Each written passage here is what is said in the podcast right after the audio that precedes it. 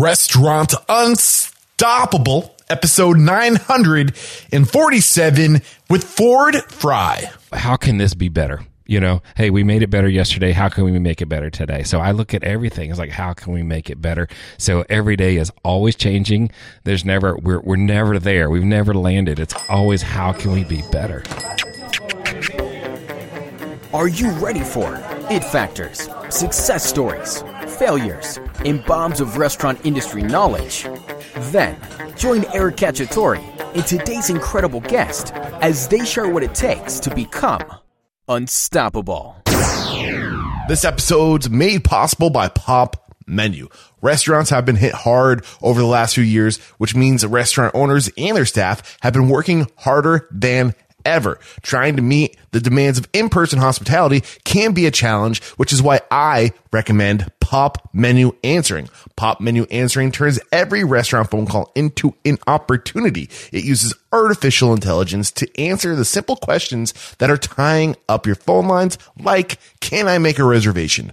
Or where are you located? And over 50% of restaurant guests are happy to have their questions answered by an automated system. Within the pop menu platform, you can customize answers for your restaurant and choose the voice your guests hear and even send follow up links via text message. Pop menu answering picks up your phone 24 7, 365 days a year, allowing you and your team to focus on what matters most. Prevent lost customers and impress your guests with pop menu answering. And for a limited time, my listeners can get $100 off the first month, plus lock in one unchanging monthly rate at popmenu.com slash unstoppable. Go now to get $100 off your first month and learn more about Pop Menu's full collection of tools at popmenu backslash unstoppable. This episode is brought to you by Restaurant Systems Pro, and they are launching their first time ever 60 day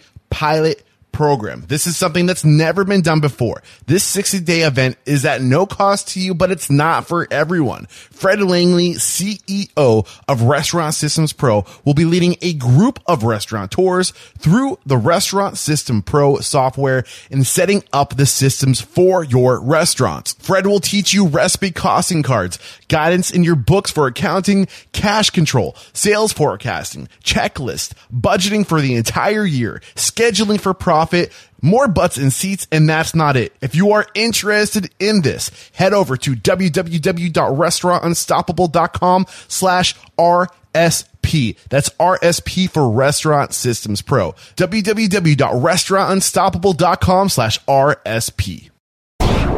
With excitement, allow me to introduce to you today's guest, founder of Rocket Farm Restaurants, Chef Ford Fry, my man, Chef Ford. Are you feeling unstoppable today? Absolutely. Thanks for having me, Oh brother. man, thank you so much for making time. Um, this is a really exciting conversation. So many people just in town this past le- week asking, "Who am I talking to? Are you going to be able to talk to Ford Fry?" yes, we are. Matt Swift called you out uh, about six months ago, saying if you're going to go to Atlanta, you got to talk to Ford Fry. I love what this guy is doing, and uh, I think you 13 concepts, 19 total locations. I, I kind of got a little lost in Something trying to like that. yeah.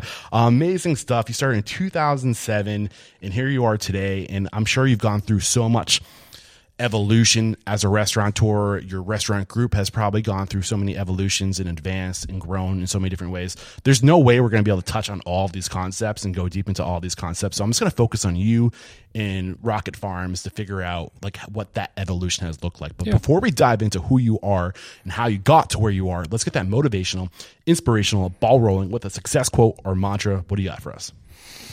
All right. Um, you know, this started back at the first restaurant where fine or it's fine is not fine. Um, that came to me when we were getting started before we even opened. Someone said to me, uh, "Oh, it's fine. Come on, let's go. Check it off. Check it off the list. It's good enough. Yeah. fine is not fine. It's got to be right. You know. Um, I'd say if I live, you know, in every day, um, I'm going through life. It is. I, I would walk in the kitchen and it's like, how, how, how can this be better? you know, hey, we made it better yesterday. How can we make it better today? So I look at everything It's like, how can we make it better? So every day is always changing.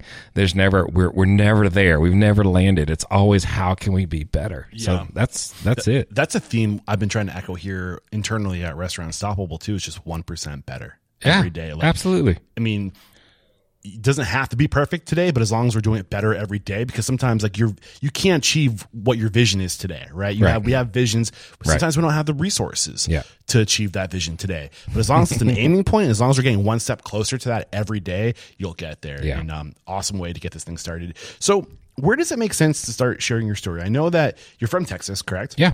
Know you went to the uh, Culinary Institute of uh, New England. Yeah. New England Culinary Institute. Thank Yeah. you very much. I'm from New England. I love it up there. I'm surprised you didn't stay. It's beautiful. Uh, but from there, you went and you were traveling all over doing the fine dining thing. Yeah. I know you had a little stint as uh, a uh, corporate chef, and that's Mm-hmm. kind of what brought you to Atlanta. But where, when did you know that this was going to be your path? This is what you wanted to do. You know, definitely when I went to culinary school. I mean, I'd never cooked before. I didn't grow up in the era of uh, the chef TV. There was definitely, you know, some shows out there like Galloping Gourmet, or um, there's these, you know, different little silly shows that it, it wasn't cool. A chef wasn't necessarily cool back when. I mean, I'm aging myself here, but Give- but give but uh, but you know, and I always thought like you know the restaurant manager wearing the double breasted suit and all that was the cool job, and I was a horrible busboy. I was a horrible server.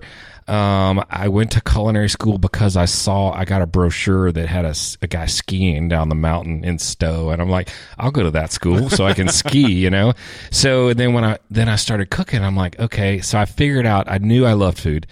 Uh, I knew I loved the experience of restaurants, um, and that was I mean, day one was just like, I okay, this is. I knew I was going to get into the restaurant industry.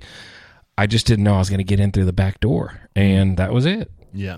So what do you mean by the back door? The, the back of house? The kitchen, Yeah, yeah, yeah. yeah. Uh, so what was it at uh, the Culinary Institute? Uh, am I saying it backwards again? NECI. Just call it NECI. There you go. right. Thank you. uh, what was it about NECI, or who was it about NECI that really helped you fall in love with this? NECI was about um, the chef uh, Robert was his name. Uh, this uh, French guy, just awesome. He's still up in Vermont too, and um, he there was a okay. NECI is was is the type of school where I was at Essex campus, where it's the second semester, and we actually ran the inn, so it was a it was a job. You know, we paid to go do this job. We paid to clean the kitchens. We paid to uh, tweak equipment. We paid to wash the dishes. And but this chef and the you know I had no idea. You know when I was I never cooked before. Um, and I went there and we had this opening banquet. Okay, and Chef Robert had this. Uh, he he gave a little speech and he's like,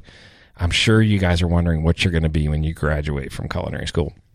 And I'm like, no, I'm not wondering. I'm going to be an executive chef when I graduate culinary school. And he says, what you're going to be is you're going to be a cook. You're going to be a cook for a long time and you're going to make maybe $7 an hour.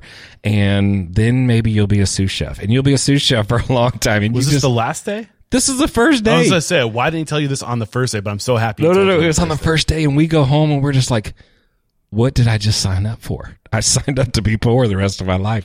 And but he was so right. He was so right, you know. And it's like I'm so thankful for that first opening speech. Uh, you know, for the rest of my, I just it. I, I didn't have a good work ethic, you know, going into culinary school, so that just it just instantly gave me. I mean, I maybe overworked myself, but like we all did back then. But Right. that's what it was.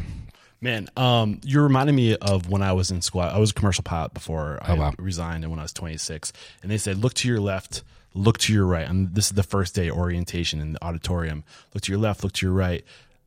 They're not going to be here when you graduate, and like I think it's so important that we we almost try to talk people out of things because we can get bright eyed and dreamy when we're young and we think we know what we want to do, but we need to, that slap across the face. Yeah. You know, that like, hey, this is the reality of the situation.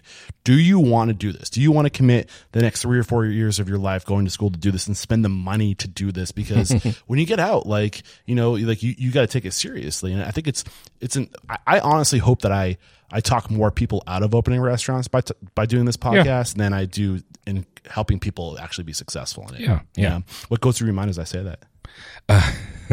I I was when I was first going through my partnership agreement uh, with my financial partner. I had our our our uh, outsourced CPA look at the, my my partnership agreement, and I said, "Hey, how does this look? How does my percentage look? Does this look normal?"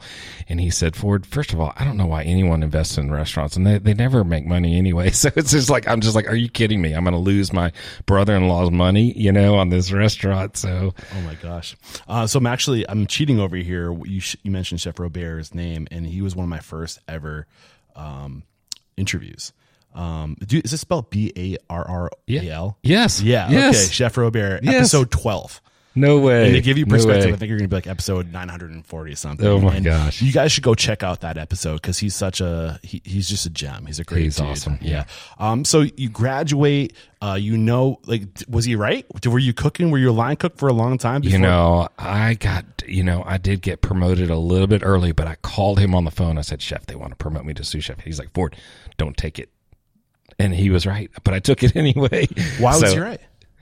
I wasn't ready. I didn't cook long enough. How long were you cooking when you got the this? Maybe a year and a half. Yeah.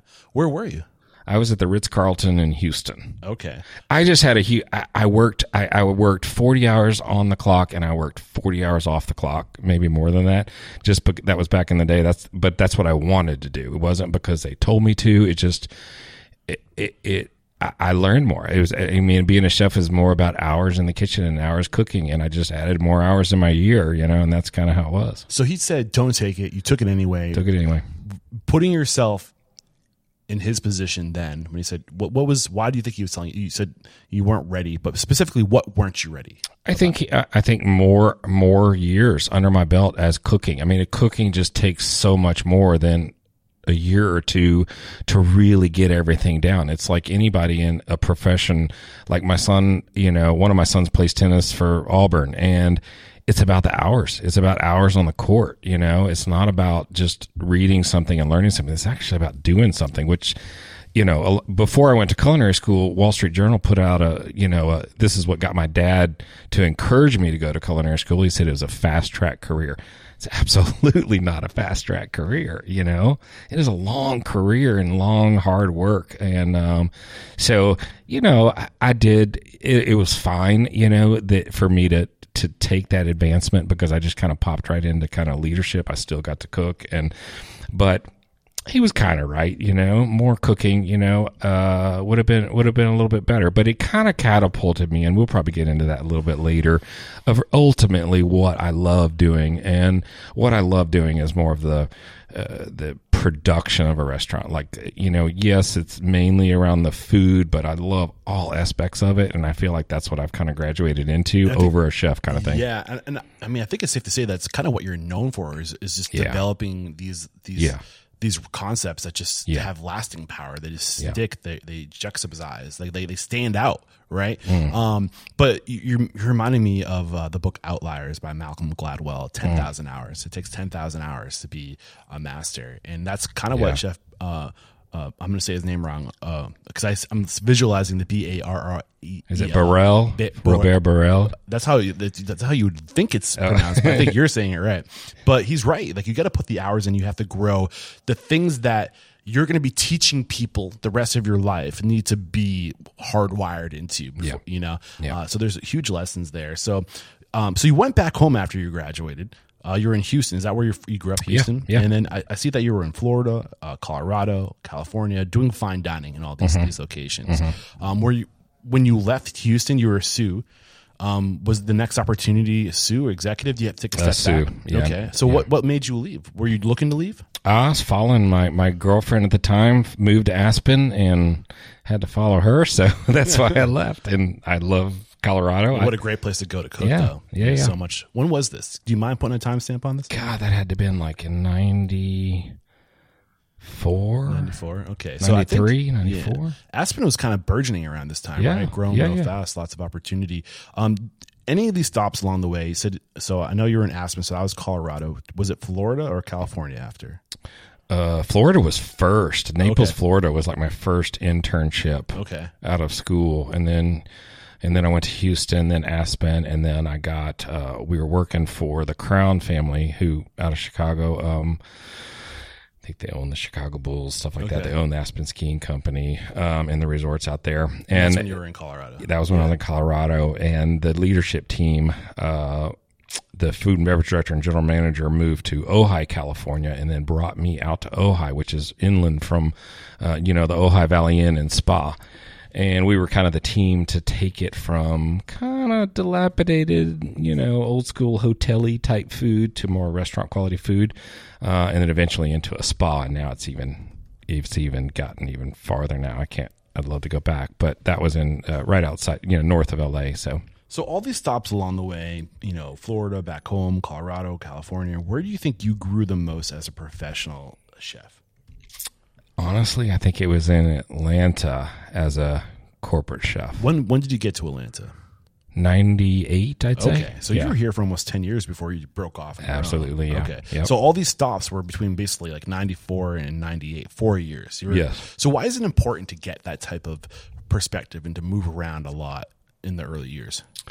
Uh, because I think each, each town uh, chefs and restaurants are kind of inbred a little bit, where they're they're they're bouncing around and they're all kind of doing the same thing. So you really have to get to another area of the country to see really dramatic different things and and different focuses and and um, I, you know California was huge on ingredients, you know, um, so you know that was basically it. I mean, and still, it even even to this day, traveling around eating in restaurants, you see more differences when you go to different areas of the country. Yeah, I can't remember who said it. It was a recent quote on the show, but if you're not learning, you're not growing. I think it was actually Jonathan Yeah. uh, from uh, Fox Bros Barbecue, who we just talked to. I'm wearing the hat right now. Mm-hmm. Um, but yeah, if you're not if you're not learning, you're not growing, and you you need to get that perspective early in your career. What is the good number in your mind? Uh, because there's there's getting perspective and moving around, but then there's also moving around too fast. So what's that balance look like for you? Oh wow! As far as like many years working yeah, certain 'cause, place, You know, if, if somebody's young listening to this, like, oh, I'm going to go here, here, here, and here. But you do want to give yourself that perspective, but you also want to give the restaurant that's training you yeah, yeah. some. You know, they, they they're investing in you. They want Yeah. to get that ROI. So, what's that balance look like in your opinion? You know, it really depends. I mean, you know, obviously, I was everyone always used to say a year for sure. Um, a lot of the upper French laundries and things like that of the world are probably you know in more in the two year type of two type of range. Um, I think as long as you're really you're still learning. Uh, but there's a minimum, so put it in a year and a half. You know, as a minimum. But if you're still learning, stay Yeah, um, you know, uh, but that's early in your career. As you get old, as you move up, I'd say a little bit longer as well. If you do less than a year, this is a small That's industry. bad. Yeah. People are going to start to talk, and you won't get those opportunities Yeah. because they know that they're going to not get their ROI on you. Yeah, right? yeah. Uh, so w- during this evolution, going through cooking around, did you carve out like a niche as far as a chef? Was there a type of cuisine that you were truly passionate about?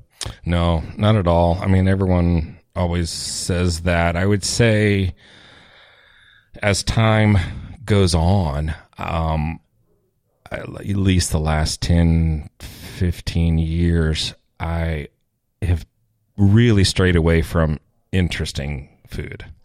And I'm more passionate about uh, ingredient driven, delicious food Yeah. than interesting food, if that Uh, makes sense. Yeah, and I think you also kind of laid it out there earlier when you said that. I, I realized that my passion wasn't in necessarily cooking the food as much as it was building the concept, building Yeah. the brand. Yeah. Right? Yeah.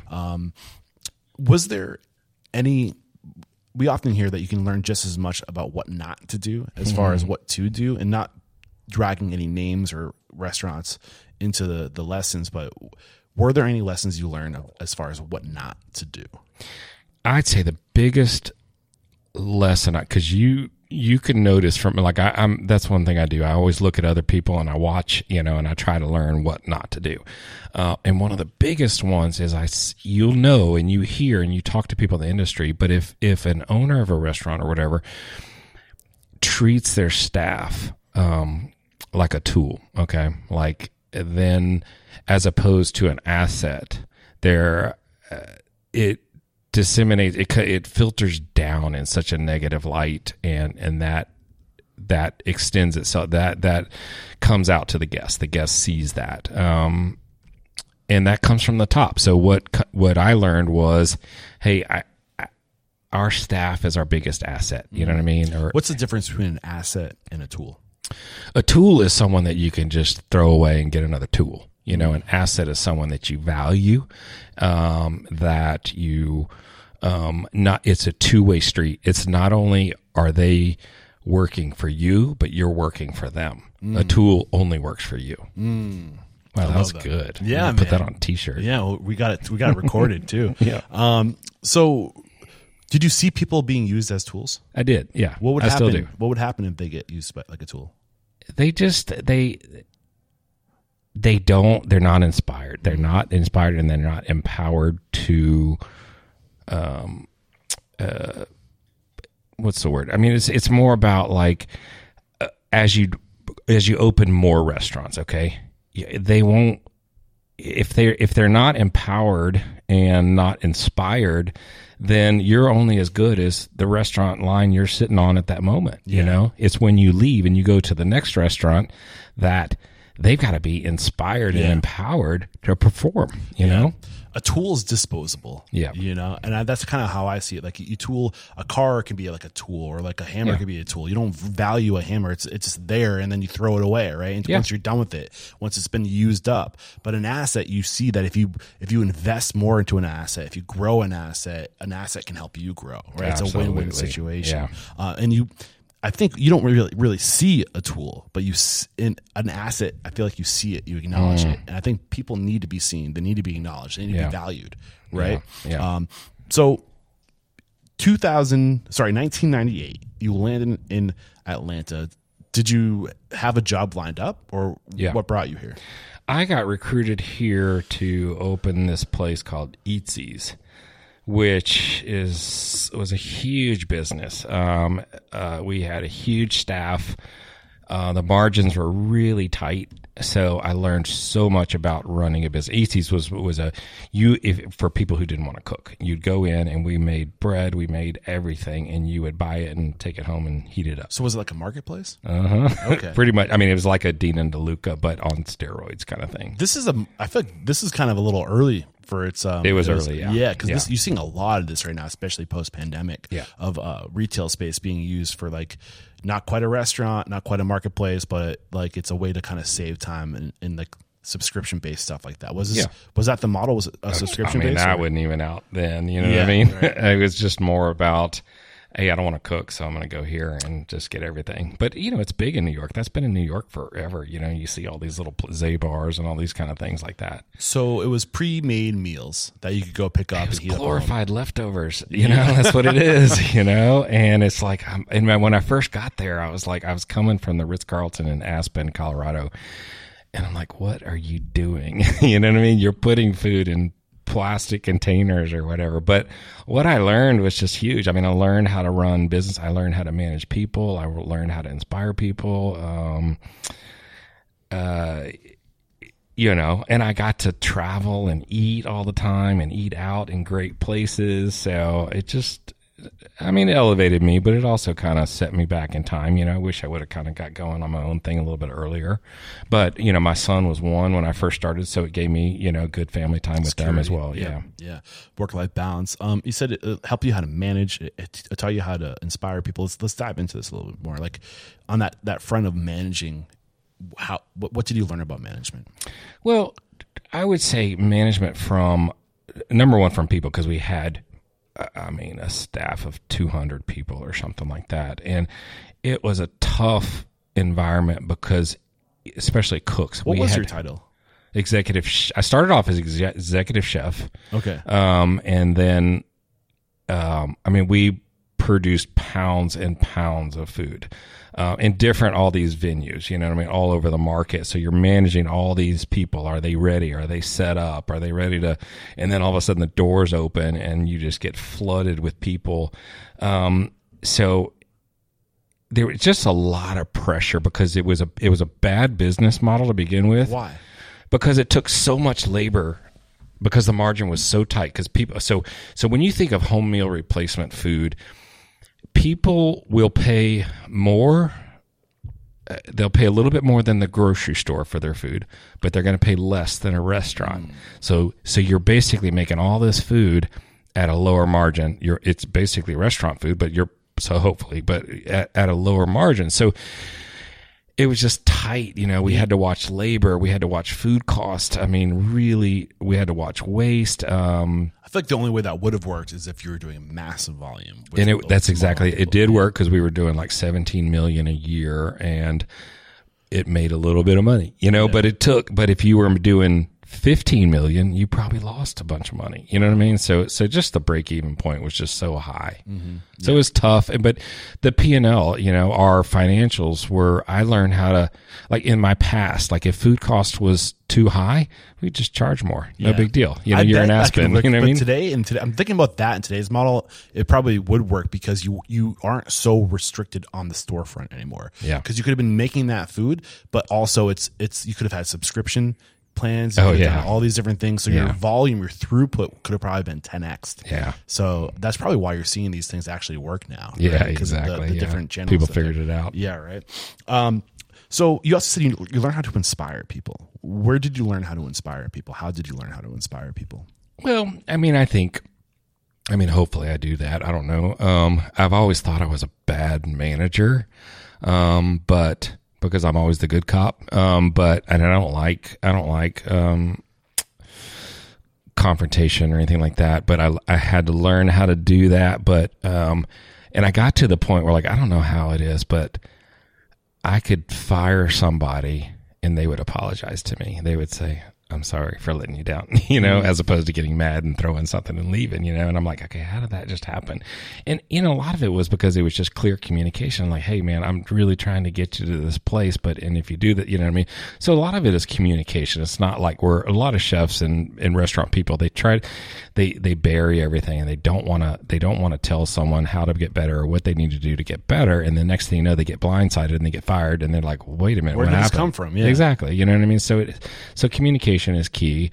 Um, What does that communication look like? Are you are you saying so when you like when you when do you start the process of communicating? Like Uh, when things start to go south, when you start noticing something. I think it's both. You know, communication's got to be positive and negative. You know, in this industry, we're we're we're trained to give only negative. You know, so when someone does something good, you you you force yourself to tell them they did something good. Yeah. When someone does something wrong, saying, "Hey, this is wrong. It's okay. Just next time, let's do it like this. No big Yeah. deal." You know what I mean? Um, What you're making me think of this advice I've gotten a couple times now, and it says you don't correct the person, you correct the process. Yeah, So yeah. if you're seeing somebody, and what I mean by correct the process is if they're not doing it to the specs Yeah. of the process or to the standard, you say this is this is what happened. This is this this is the process. This the standard. It's not what we agreed on. Yeah, yeah. And then they're not like you're just fix you're correcting the process, so Yeah. they don't take it as much. It's like oh, it's it's like that constant gentle pressure of this is where you are. Yeah. This is where you need to be. Yeah, yeah, that was the whole Danny Meyer, the constant yeah. general pressure. Um, Thank you, Danny. Was a great line. Yeah. Yeah. Uh, keep going if you can continue your, your train of thought. Sorry if I. You know, that's it. I mean, a lot of it, in, in- you know, it- and if you treat someone like getting back to the asset thing, if you treat someone like an asset, they're going to be more receptive to that. If you treat them like a tool, they're not going to be receptive to that. So, Yeah. You're also reminding me of the the gentleman that calls you out from him wearing the swag right now. As a matter of fact, Big, right. Big Grove Brewery, Matt Swift, um, the value of candor. Um, do you are you familiar with the the idea of candor? Mm. So it's like it's just it's just complete. It's we're you you mentioned it basically. We're afraid to be honest. We we see Yeah. something wrong. We're Yeah. afraid to say something Yeah. because we don't want to offend that person or, or create an awkward situation. But we owe it to that person to be candid to, to give them the truth because they need to know how they're performing. But it comes from a place of of care. Yeah. And that's what I hear from you. Yeah. You're not saying, you know, screw you, you're doing it wrong. It's like, hey, I care about you, which is why I want to correct you because this is this is how you need to be success. This is what you need to do to be su- successful. Yeah, yeah, yeah. Um, so moving on, any other big? This is where you said you grew the most. Any Yeah. other big lessons during this time? Before opening, actually, this is where you grew the most before opening your own place. Yeah, yeah. Um, no, nothing. I mean, it, it, people do ask, like, what are the, what's the key to success? You know, because, you know, we may have opened, you know, a few different restaurants and they all just are busy or successful or whatever. I'm just like, you know, it, it's like you're starting over every day. You know, you're starting over every day and you're only as good as your last service, you know? What do you mean by you're starting over every day? I mean, you're every day you have to perform, you know, and it's not like you don't get there, you know. You're not like if someone does a makes a movie or whatever, you know, the movie is done, it's filmed, it's There's packed no up in a box, you know. So it just keeps it keeps going, you know, and if if if it's if that train is not on the track on the rails, then they can easily get off the rails. Restaurants, you know, so There's no set it and forget it. It's, restaurant, right? It's Yeah. hard, yeah. yeah. So is that just that constant pressure of like a little better every day? Yeah, Is that yeah, yeah. Yeah. Um, so 2007 is when you opened your first restaurant, Mm-hmm. right? Um, you were th- with uh, what's it called Eatzi's for almost 10 years, nine years, right? Mm-hmm. Uh, what was it ultimately that made you say, I, I'm done with this? you know they started it it was going in a different direction the last two years i would say i had seen all right my my kids are getting a little bit older. Now it's time for me to i saw the writing on the wall a little bit it was starting to go in a different direction as far as uh, profitability and they're trying to like buy things versus make things um, in house Streamlined, cut labor costs. Exactly. basically? Yeah, The, all of that was going into play, and and you know, I mean, me being like the optimistic person, I'm like, you know what? That's great. Maybe that'll work. I don't know. They may know better than I do, but it's not for me. That's Mm. not what I signed up for. You know, so. Um, What was calling to you? What was for you at this time? you know, honestly, it was like I had in my mind, and this is interesting because I had a concept. I, you know, growing up in in Houston, obviously coming from Eatzi's, was I was looking at something maybe casual. I wanted to open like a taqueria type thing, and I love wood cooking, and and I'm thinking, okay, so I need a space that's three thousand square feet. It's got a big patio and it's got a big parking lot. Okay, and no one knows who I am no landlord knows who I am. So it's like, okay, that was just a that was just a flaw to be. That is very hard. So two years was kind of like I couldn't find that magical location. You know what I mean? That actually fits. So what happened was my mindset changed. It's like, okay.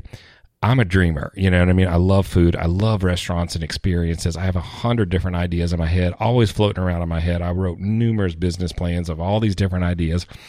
How old are you at this time? At this time, I'm Not now, but then in, in your story. Oh gosh, 2007. 30s maybe. Okay. And I'm like, so I thought, okay, let's let's shift the focus to let's find a great location and let's figure out what needs to go in that location. And then that's when everything completely changed. The location was on the west side. It was back in the back at that time.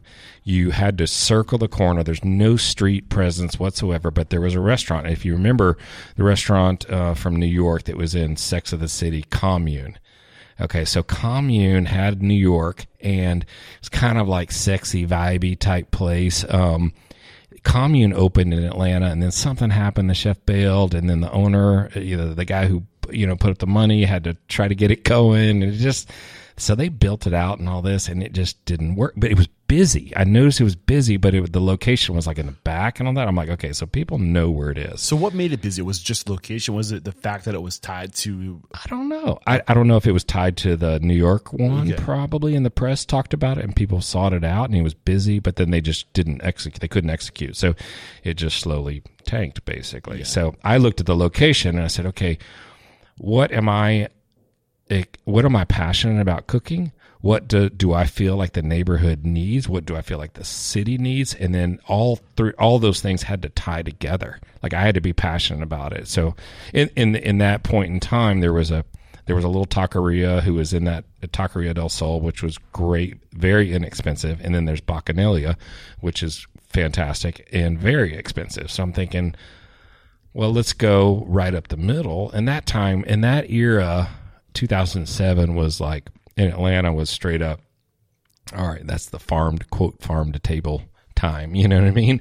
Um, and that's what it was. Just there were farmers roaming around all the time. We're buying everything from the farmers. We're cooking it, and we're putting it out, and um, that's that's what it was. Yeah. So there's this conversation that comes up often, like what does what comes first, the concept or the location, right? Yeah. And for you, it sounds like you had like this this playbook of concepts in your mind because Yeah. it's all you do. Yeah. So you have this like rolodex of concepts in your mind, and you're looking to you're look, you're looking to find a con- uh, the location first, and you're saying of my rolodex of concepts, which one makes the most sense for this location? Yeah. And then um, what do you so there's almost like a Venn diagram happening too, where you're saying, what am I passionate about? What do I need? And what does the neighborhood need? Did I hear that right? Mm-hmm, Uh, so why did the the neighborhood need Junction Kitchen?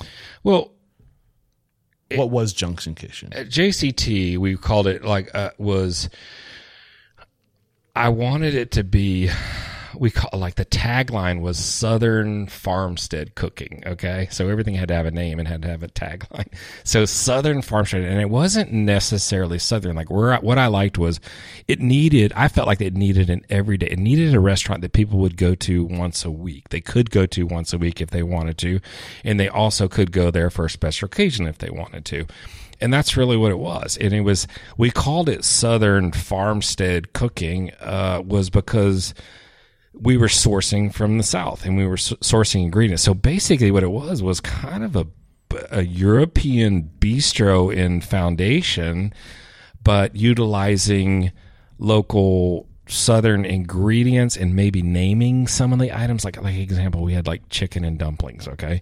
And it and it wasn't the gloppy chicken and dumplings like you would think it was chicken cooked in duck fat crispy you know with sheep's milk ricotta dumplings you know what i mean so it, it just was kind of a play back then you know uh, a play on southern food but done with technique where where we weren't standards. yeah, we weren't, you know, we weren't talking about the technique. We weren't talking about, you know, we weren't putting scary words on the menu. It was just very approachable. You weren't putting it out of reach for people. You Right, didn't right. feel people. You didn't, and I feel that way when I go into restaurants because I'm not a fancy person. I go into nice restaurants a lot with what I do, and I'm like, I don't even understand what this Right, right, saying. right, So, right. But there are people that love that, and they they geek Yeah. out on that, and, Yeah. and they're willing to pay for it, and they're willing to seek that stuff out. So I think now's a great time to take uh, our first break to thank our sponsors, and then we're going to talk about how you actually built your first restaurant, how you got the money, how you built the team. Because, like you said, you didn't know anybody at this time, so it's going to be really interesting. Yeah. We'll be right back. This episode's made possible by Pop Menu.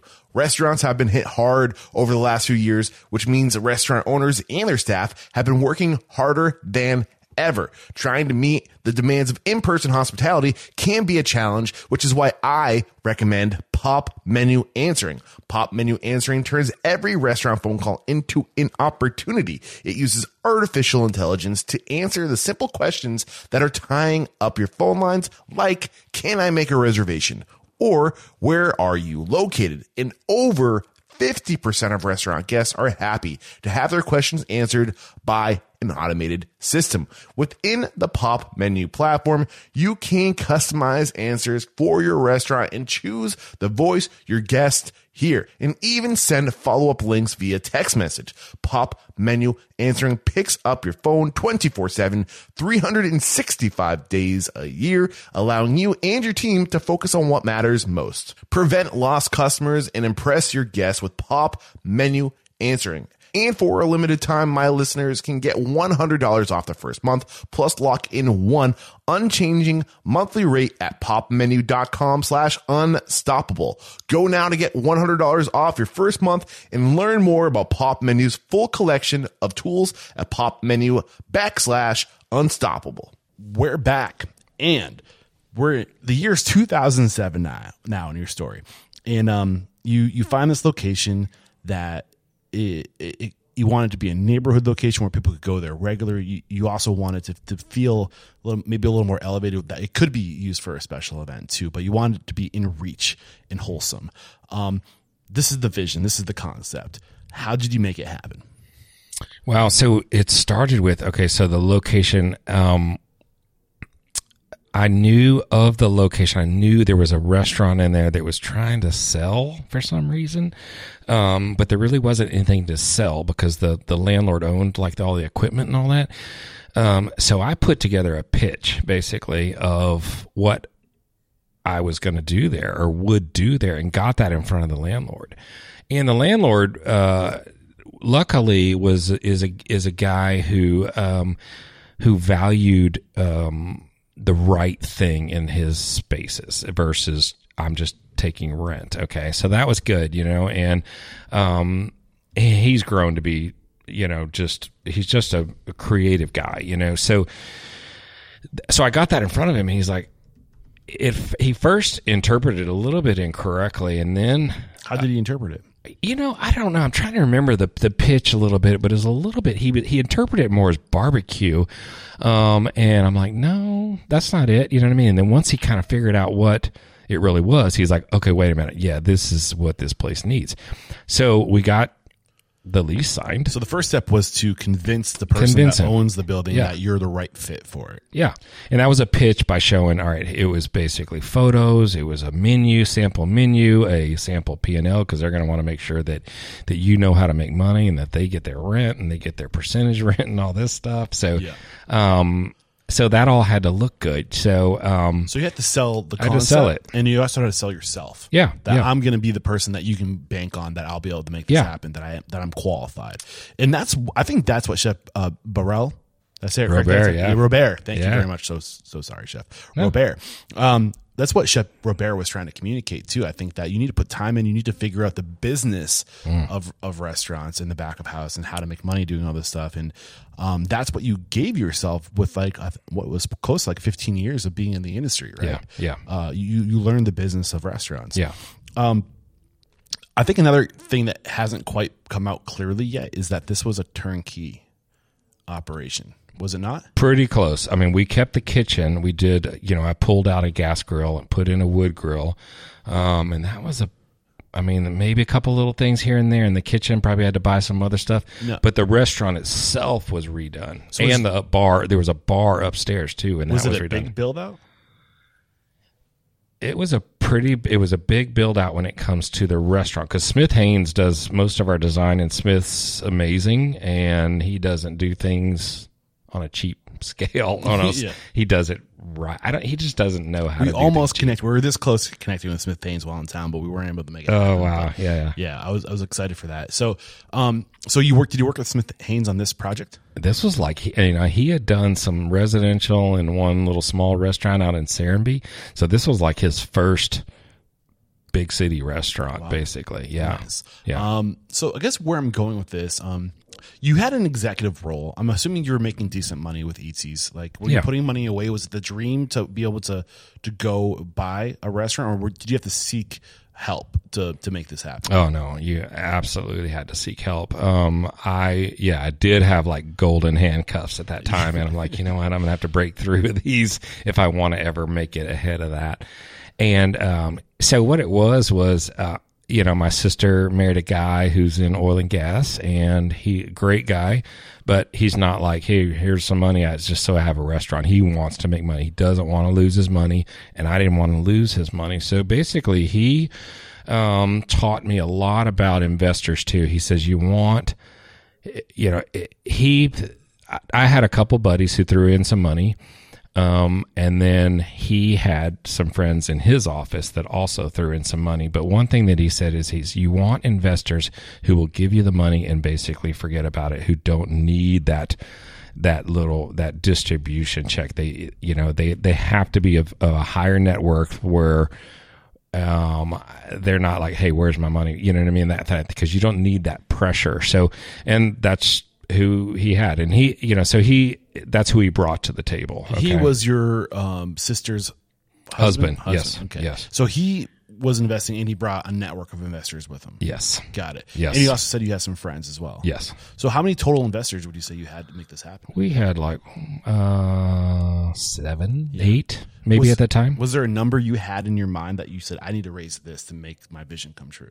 Yeah, this one was. I mean, gosh, back in 2007, we were. Yeah, I think we had an initial budget of like 750,000 and we went over that and did Always it, do. you know, we did it, did it for 1.1, 1.2. Yeah, Which- so almost five hundred thousand over, right? Yeah, I you know whatever it was, it was. I knew we were two hundred and fifty thousand over, and that was very hard for me to even ask for This that. is a great lesson. You Yeah. know, is that figure out what it's going to take, Yeah. and then add fifty percent to it because there's gonna be something that you're Yeah. not factoring. It, it's happened every single. Time. And that way you don't have to go back to your your investors and say I need more. Right. Yes, yes. So whatever it is, add fifty percent onto it or hundred percent onto it. Absolutely. because it's not just getting open; it's the operating capital to stay open for a year. Yeah. Right. Yeah. So did that like so? Any other lessons about uh, the build out or things? Uh, uh, lessons about approaching investors that you learned during this time that this this uh, your brother in law taught you. I mean, that was the main thing. And, you know, he obviously made it really easy. Um, but I also learned, you know, how to communicate to them. Um, and interesting. I mean, it was just quarterly communications, just to give it, keep them in the loop of, hey, this is what's going on in the restaurant. This is what's- going on in the community. Here we are, and uh, we're seeing this. You know, and I would send these quarterly letters out, and I would not hear a word back. I would not hear good job. I would not hear bad job. And it was just like, wow, that's great. You know what I mean? it's It's fine, actually. Yeah. Didn't it give you any anxiety? Or like, are they No. happy with it? Okay. Yeah. I'm just like, okay. You know what I mean? But he was right. I mean, these weren't people who were uh, looking for this quarterly paycheck. You know, Yeah. they were just like, great. You know? I think the big lesson about this too, which has kind of been like a, it's it's there, but also become somebody who's worth investing in. Yeah, know? yeah. Don't like you, again. You had 15 years of fine dining experience and, and corporate experience combined, um, and th- to these people, they're they're making and they don't people don't invest in ideas. They don't invest in concepts. They invest in people. Yeah. Like, is this Yeah, oh, yeah. person going to execute it? So become somebody who's worth investing in. Yeah. Any other lessons on on this before we move on? Yeah, I mean, there was one thing that people don't know. You know, a lot of chefs and cooks and sous chef, whatever, they don't know that the reality is that cash. I, people say cash is king. Okay, so whoever's putting up the money actually is, you know, doing less, way less work. You know, but they are taking all the risk. Um, so really to find a deal that's 50-50 okay you don't put up anything but they put up all the money but you own 50-50 is super rare you know you have to have some sort of you know some track record for for someone to actually do that. Um or some huge notoriety for someone to do that. So typically you know it's way less. Uh i mean it could even be 20% you know you are busting your butt for 20% so and also be aware like it, this wasn't the case that for me but i see it all the time. A lot of chefs get intrigued by whoever the owner is or whatever says hey i'm going to make you a partner you know that partner word okay what does that really mean? And you have to know you know i know people who have i mean who are fantastic chefs cookbooks everything have been given 20% of a restaurant but they don't get any of that 20% until the investor's been paid off plus another kicker of some sort you know? So eh, be scared you know be careful with that word partner you know? So, what should people be looking for? Let's pretend this is the first restaurant that Yeah. people are buying, like it was your first restaurant. yeah When we hear the word partner, Yeah. what should that look like on paper in your opinion? Okay. I, I'm just going to be straight up, and this is what my deal was. You know, it was basically, at the end of the day, it was basically a 60 40 split. And that's a family deal. That's a brother in law deal. I'm 40% after a few different hurdles. Okay. So the first hurdle was, um, he gets his money back, okay, or who the or the investors get their money back. You know, that's the first hurdle, and then I go to ten percent, and he's at ninety percent. He goes from hundred percent down to ninety. I go from zero to ten percent, and then one point five times I go to twenty percent, and he and he goes down to eighty percent, So, and one then 1.5 times the return on his investment. yep, yep, So, you start 40 60, Yep. No, no, no. We start at Oh, 100% that's goal. zero. That's the goal. The ending point Got is 40, I got a little 60. Yeah. there. I was like, you wait, you started and you went back. Yeah. So you start. So the the the, the aiming point 40 60 start 1090 until they get their initial investment back, and then it's 1.5 uh, the initial investment. Then you jump up 10 percent. Take it from Yeah. there. And then it goes to say 2.5. At 2.5, I I land at 40% and he lands at 60%. How long did it take you to get to that point? Uh, for for us, I would say to get to that is probably about 4 years. Well, looking at your timeline here, thank you very much, Katie. Uh, it was about four years where you went to number two four six. Yeah, that's exactly right. Yeah. Yeah. So it really got to that point. Now, other restaurants got a lot faster because we had a name, you know what I mean? And we started off being a lot busier. So JCT opened with doing 2.5 million a year and then soon, you know, ramped really up to about six, six and a half million a year. So, Wow.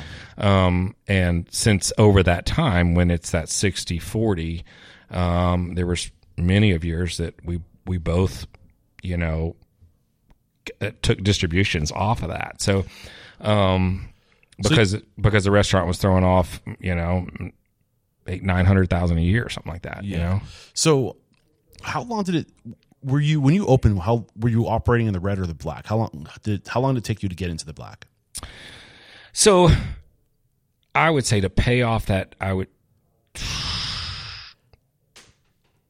two and a half two and a half years I would say to pay off the initial investment, um, and then it paid off to the two and a half times pretty quickly after that. Did you work in owner's pay, W- or was there like? I was on a salary. okay, this Yeah, is yeah. really important. I Yeah, think yeah, people yeah. get in trouble here. They Yeah. think I'll just take whatever's left over after I pay everything. But No, you no, got to no. work that in. Oh yeah, yeah. Did you know this from day one? Oh yeah. Okay, cool, good. Um, I follow this this author Michael Michalowicz. He ta- he wrote the book Profit First. Okay. and I think everyone opening a restaurant should read that book. Oh, wow. Im- understand, like you need to take your profit. Yeah. and then that after you pay yourself, what's left over determines the growth of the business. Yeah. right. Yeah. And that's okay. Yeah. That's okay. Don't Yeah. feel slimy for taking No, care yeah. of yourself. Yeah. Um, any, I mean, this is where I have to start to take a step back because normally I would, I would talk about every restaurant along the way. Um, it looks like around from 2007 to 2011 um, was was uh, just JC or sorry JCT, and then you had uh, number 246 that opened in July 2011, and then it looks like pretty much from that point on, 2012 you had the Optimist, 2013 you had King and Duke, uh, 2014 you had Saint Cecilia, uh, 2000 and then you also had sorry, two fourteen. You had uh, Superica too. We did like five in one year, I think. One yeah. year, uh, Superica, Krog, uh, State of Grace, October. This is all in the, basically a year. Beetle Cat in 2015, Su- Superica, Buckhead in 2016, Superica Battery in 2017, uh, La La Lucha in 2018.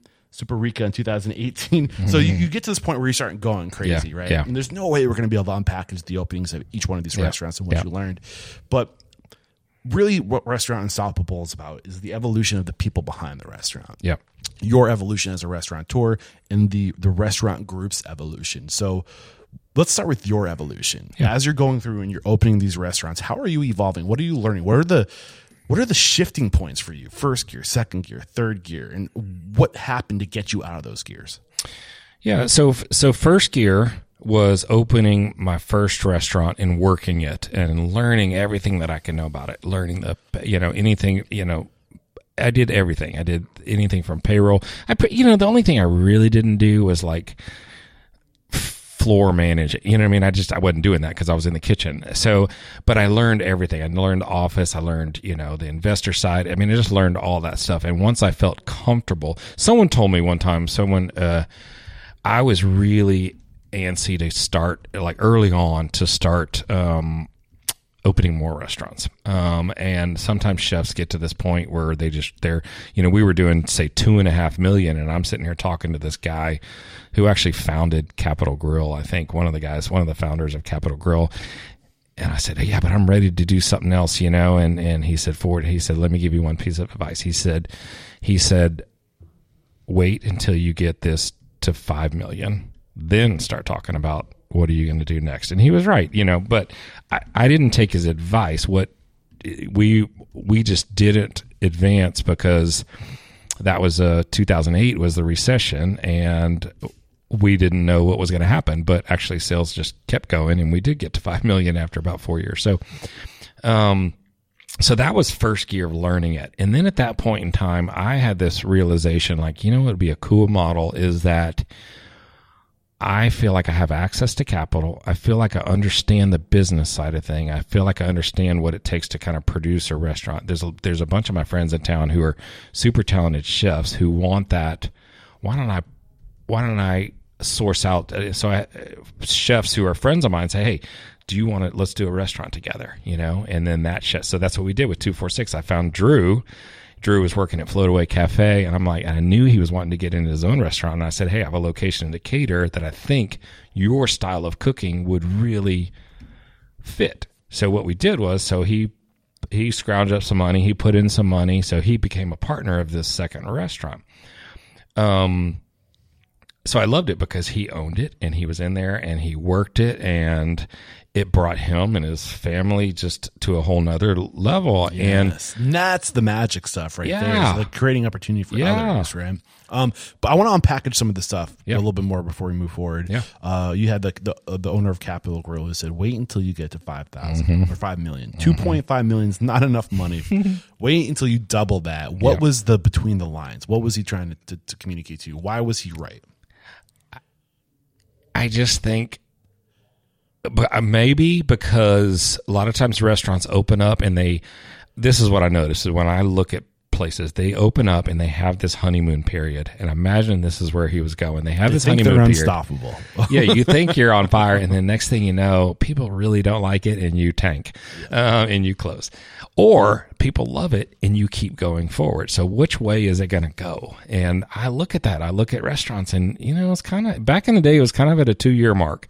About two years, you would you would know what they were going to do. You know, if are they going to tank, or are they going to keep going? Are they going to and JCT just kept the cur- the hockey stick went up, you know. So I'm like, okay, and I imagine that's probably what it was.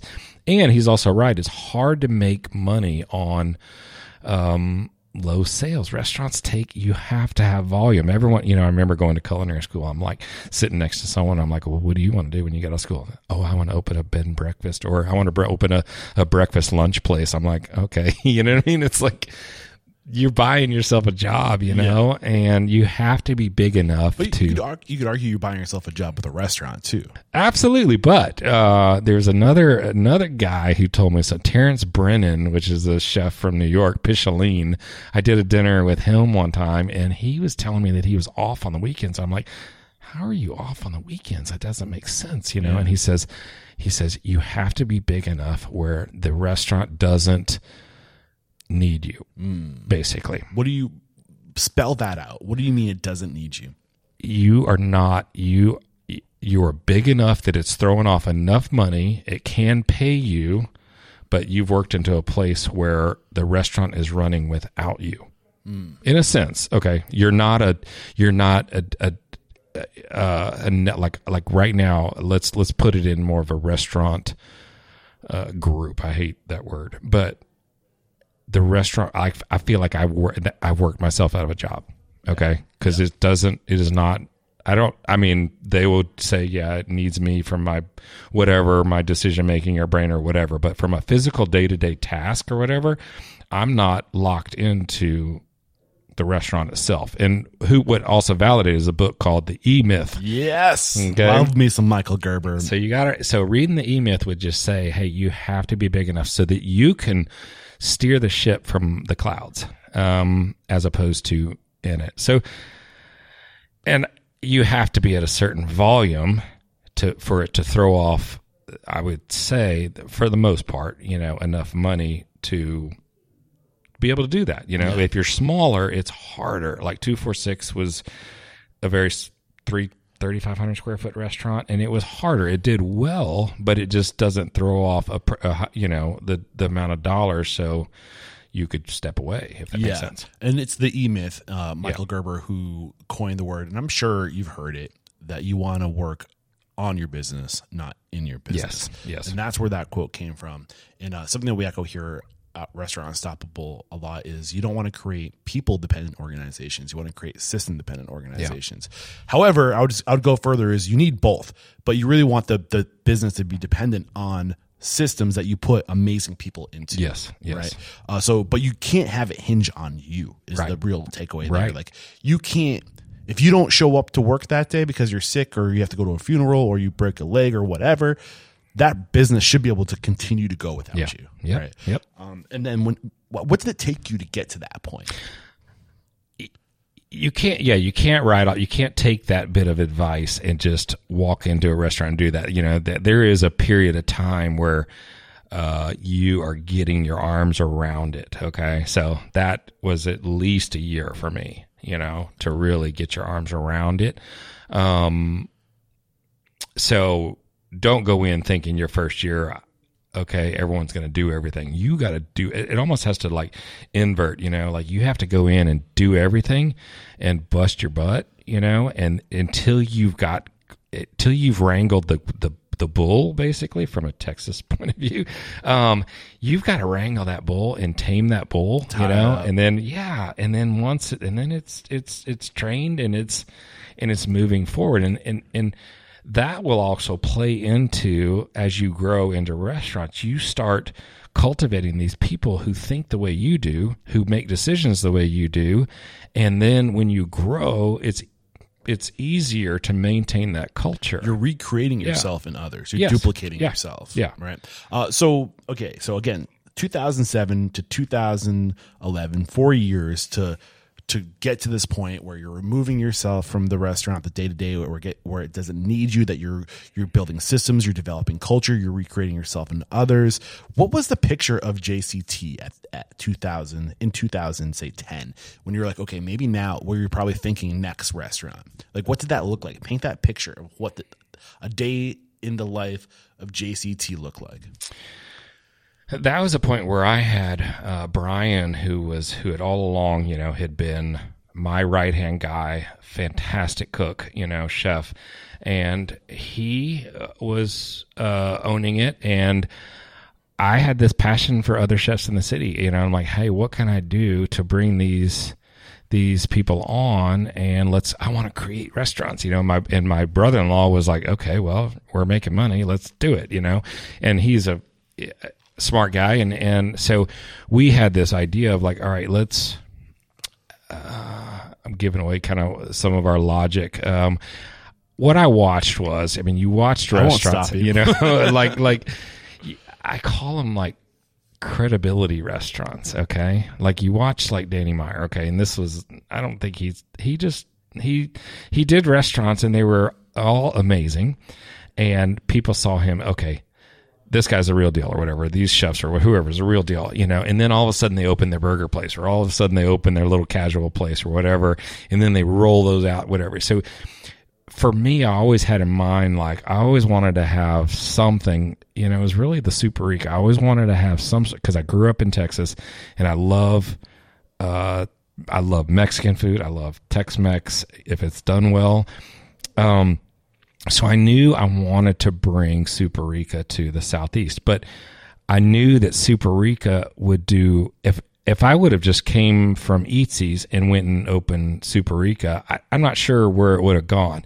But what happened was we went from these five restaurants that all made it to national lists and all this to oh now they're opening this Mexican restaurant. Well, let's you know. So it was kind of a cre- it gives you kind of credibility as a restaurateur and a chef, um, so that whatever you do, people are going to want to see it, and it gives you that leg up if that makes sense. So you're giving yourself the reputation with the first. Uh, we have one, two, three, four. Quality.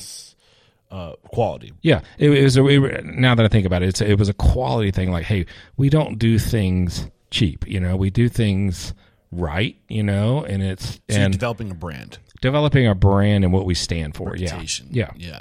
Uh, so that was your strategy, your goal for the say the first five, five years. That was it. You know, well, honestly, it's interesting because what we said was we were going to start. Let's let's create five restaurants, and then let's create little spin-offs of each restaurant. that could be scalable. Okay, so that could be two four six. Okay, and then the the spinoff for two four six would have been maybe say pizzeria, Black Sheep Pizzeria, or something like that, and then we do ten of those. You know, Black Sheep close. no, we never did it. Oh, okay, gotcha. We never did any of those spinoffs because what we learned was that just takes too much time, you know. So we learned that the most scalable model, the one that that seemed to resonate was Superica. So we opened Superica and I'm, I knew deep down like, okay, that one is a scalable model that we can that's probably the most complicated but scalable model that I was kind of willing to do. So that most complicated yet scalable. What do you mean by that? well, It was a there are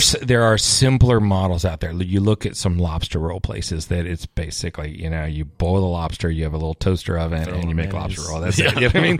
So that's pretty simple. Yeah. This is we're making our own salsa, we're making our own tortillas. we- You know, so it's it's complex, but it's different than our other restaurants. Our other restaurants, I would call them more chef driven, chef empowered, where Superica is it's a standard. You know, this is what it is. This is what this food is, and we just manage that standard. You know, um, so that's kind of what it is. Now, I still love doing you know one-off things that's what kind of stokes my um excitement uh, but that was the, the the goal was again to start these five things and then have these little spin-offs and then all of a sudden that goal changed all right let's just let's open these chef driven restaurants ever so often maybe not five in one year but and then let's let's create another part of our company to focus on Superica. So our company is kind of split in half. We got the Superica team, and then we have the chef driven team, basically. Um, so that's kind of how we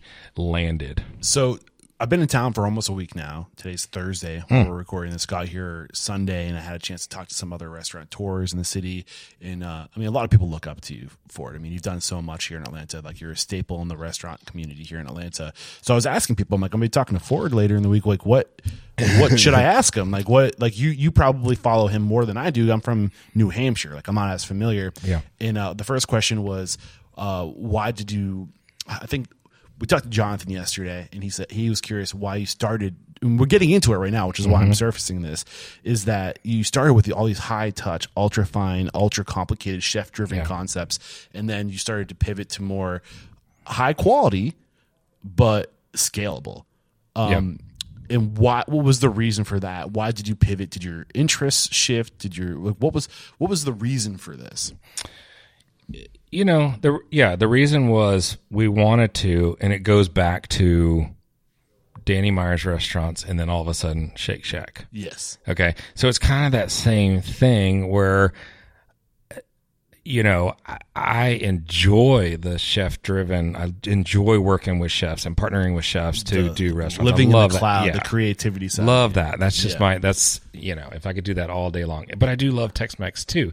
So, um, you know, I just think we've decided to kind of slow down because you know things got more expensive. I mean it's just like you know and then all of a sudden there's like a lot of restaurants. It's like okay let's slow down. Let's don't let's just don't keep you know and people were saying you know people are like oh ford's growing too fast you know or doing this. I'm like I mean, looking at paper, looking at paper doesn't look like you ever slowed down. yeah no we didn't. I mean but it was all about people. Yeah. it was about let's create let's create spots for people that Yes. we because what we did was we've we found most of the the best chefs I would say in the city who didn't have their own restaurant and we kind of took them in and we created restaurants and then they learned a ton of how to open their own restaurant which is awesome and then they kind of broke away and opened their own restaurant That's So- what's going to happen. yeah and it's great and I love either, that Either they leave you and go do their own thing, or you say, "How about we do it together?" that's right that's yeah. right Yep. Yep. And that's what it's all about is, is spreading out the wealth, is creating opportunity for others. Uh, the other group that had a question for you, and I don't Mm-hmm. know if I'm putting them on the spot here, but uh, it was Miguel and Damien over at Real Tacos. Um, Mm-hmm. We got to talk to them, and what they said, uh, what was the, uh, I had it in my mind, I just lost it, but it was similar along the lines of, in terms of economics, and we're and you're getting into this, Mm-hmm. it's super expensive to do these chef driven restaurants. They're not cheap. The, the people that it takes to execute that are skilled individuals who deserve to be taken care of, Yeah. right? And then just the I'm I'm assuming just the the the the execution to do that it can't be cheap. Um, but they're they're curious why put all this energy into multiple different re- uh, restaurants when um, you could put all of your energy into one and 10x that, right? Mm-hmm. And you're getting into it. so like you're answering the question, you already answered it, and it's you're doing both really. At the end of the day, is the answer. It seems like you've identified this, and you need your cash cow to to support the fun stuff that you like Yeah. to do. Right? Yeah. Yeah. And and that's the truth. You know, we just what we didn't know is we didn't know. Okay. We didn't know that we should have just focused on one thing. So what they're saying is correct. Yeah. You know, and anyone who is has become like super successful in the restaurant business has scaled something and sold it basically. Yeah. Is what they do. You know, yeah. You're only worth the value of your brand. Yeah. Yeah. So, I, you know, it's not who I, you know, that's not why I do it, you know? Um, So so, that's there's this tug and pull because, Yes. because Go ahead. Sorry. it- you know, it's really because that's what I enjoy doing. Mm. So now that we have a partner who's a CFO, you know, I have to listen, you know, I have to listen to him and have, he'll say, Ford, no, slow down.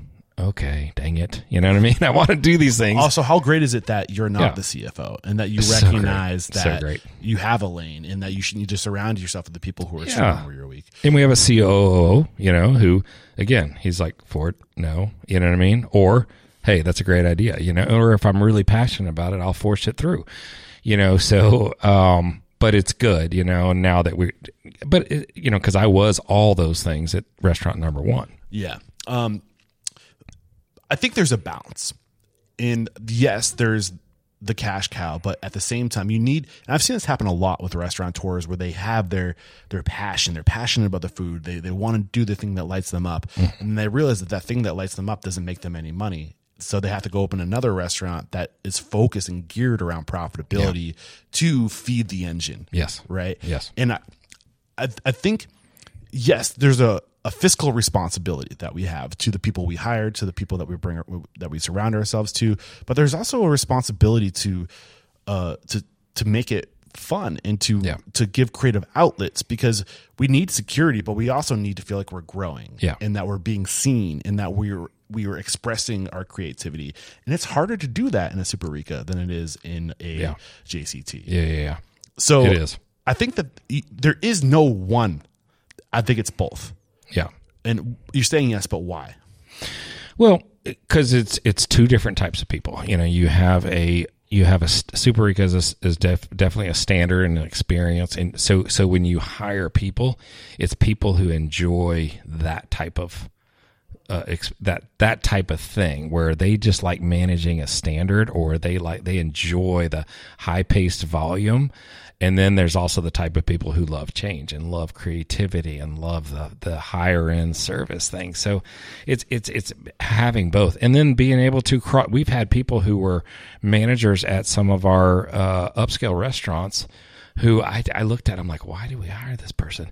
And then all of a sudden we shift them over to Superica and they bloom like nobody's business. And they're like, these guys are awesome, you know? Well, so there's different cuts of people. We, Yeah. we all come in different shapes and sizes and Yeah. strengths and weaknesses. And we excel in different verticals. Uh, and there's so many different spectrums of restaurant, right? And I don't know where I'm going with this thought, but like, I guess I'm trying to reinforce what you just already yeah, said. yeah, yeah. for sure. So thinking about overtime, um, like when was Rocket Farm Restaurants formed? Okay, yeah, that's interesting because because we did so we have JCT and then two four six, and those were two different partnerships. And at that point in time, um, we me and my brother in law decided, all right, we're going to start growing. Okay, so then it's like, all right, what do we need to do to build the infrastructure around what do we need to do to build this engine so that we can grow um, so as opposed to you know holding on to the back of a fast moving engine and letting it drag you we wanted to drag it we wanted to i wanted to make sure that i had a coo who i trusted and and um, could assist in in building Rocket Farm. Rocket Farm, like you know, you picture these little rockets in a farm blasting out of the dirt, you know, and that's all about people. That's all about our staff. Like what I told him, he asked me, he says, what do you want to build here? And I said, I want to build a restaurant company that educates versus dictates. And this is, he, he actually uh, I don't know. He came up with that terminology from what I was telling him, and it was basically educating people how to run restaurants. Man, you're- and versus glow on dictate. inside right now. By the way, keep going. well, and that's what he did. You know what I mean? And some people, some people want to be dictated to. Some people want to be educated, and some people want to be educated and leave and start their own, which is awesome.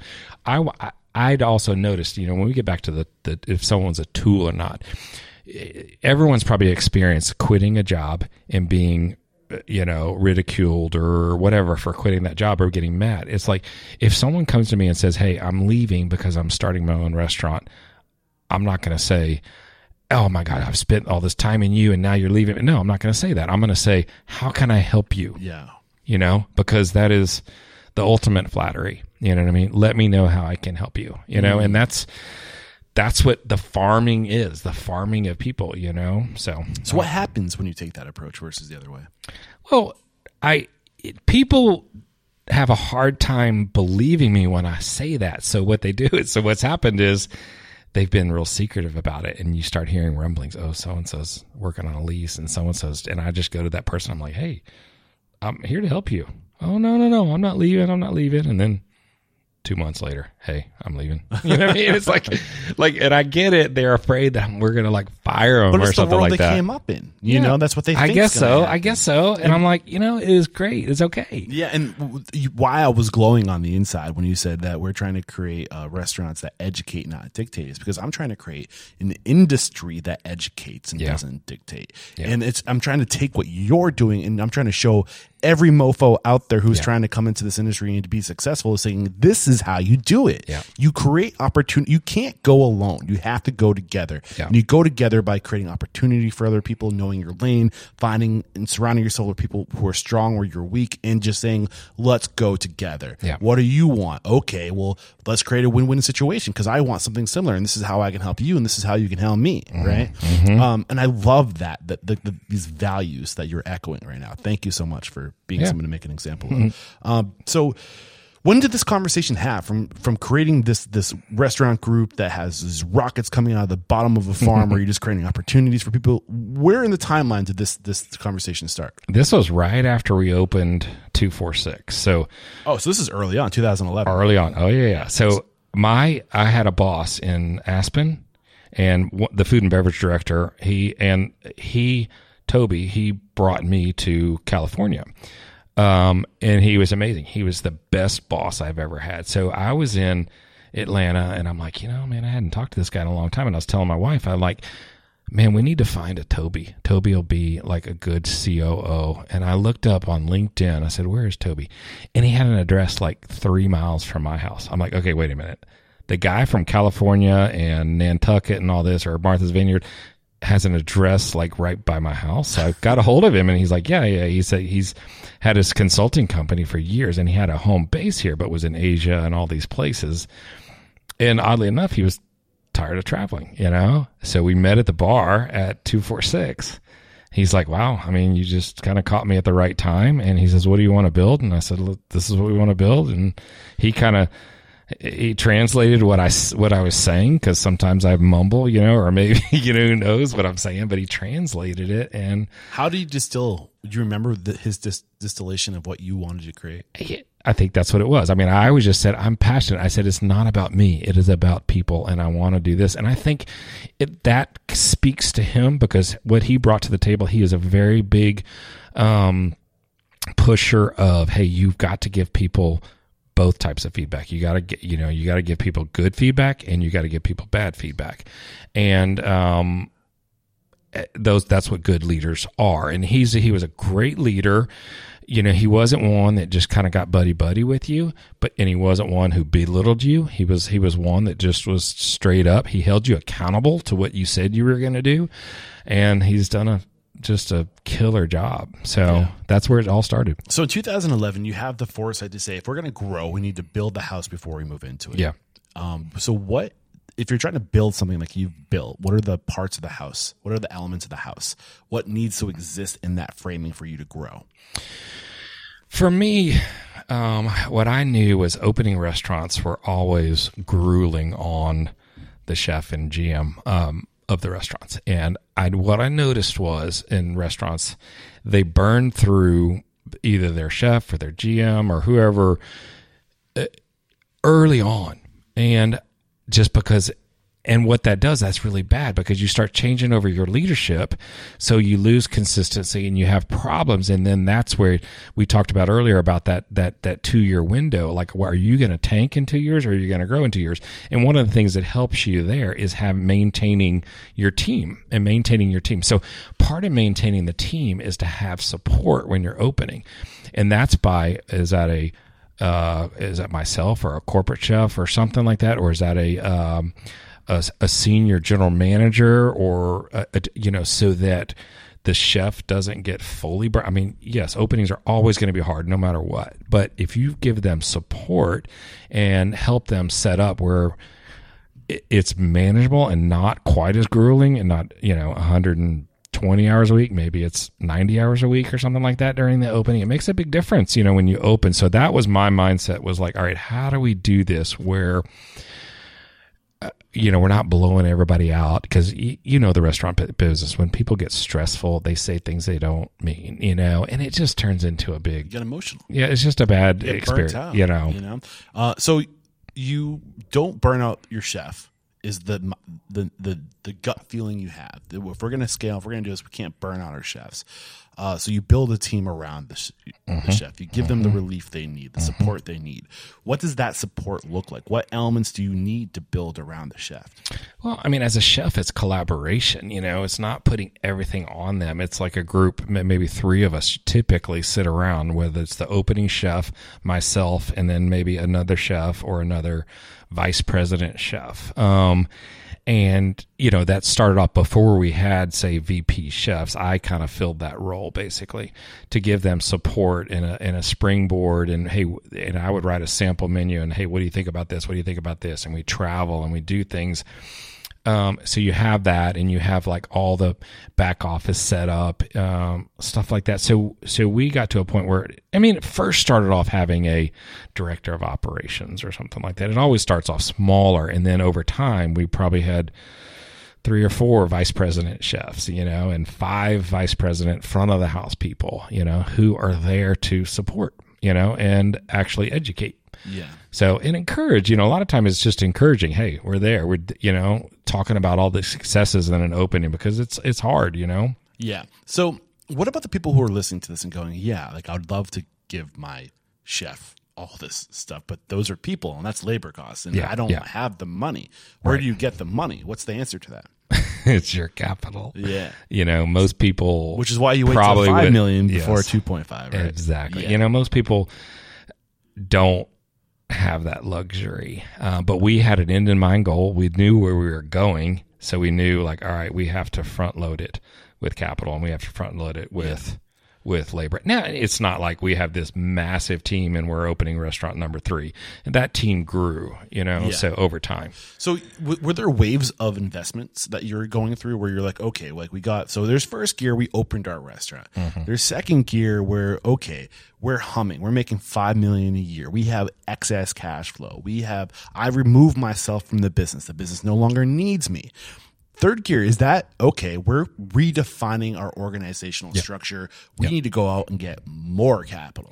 Third gear is when we were getting ready to open the Optimist, and we created Rocket Farm Restaurants, which was basically me, my brother in law, his younger brother, who's our CFO, and our COO, who I was talking about earlier. And that is Rocket Farm. Yeah. No more other investors. Got it. no more of the other guys on the fringe. You know what I mean? This is just ourselves, and we were, and we take everything moving forward. How much easier is it to raise capital when we've already made millions of dollars for somebody? It's so much easier. Exactly. So You here's know? the point. Like they're not going, "Oh, I got to give you more money." They're saying, "Yes, this mofo's Yes. going to make us even Yes. more money." Right? Yes. So Yes. it's not like you're asking them. You're you're giving them more Yes. opportunity, Yeah, right? yeah. But you have to prove yourself first. Absolutely. So you get this money by proving yourself. You get this money by having that track record.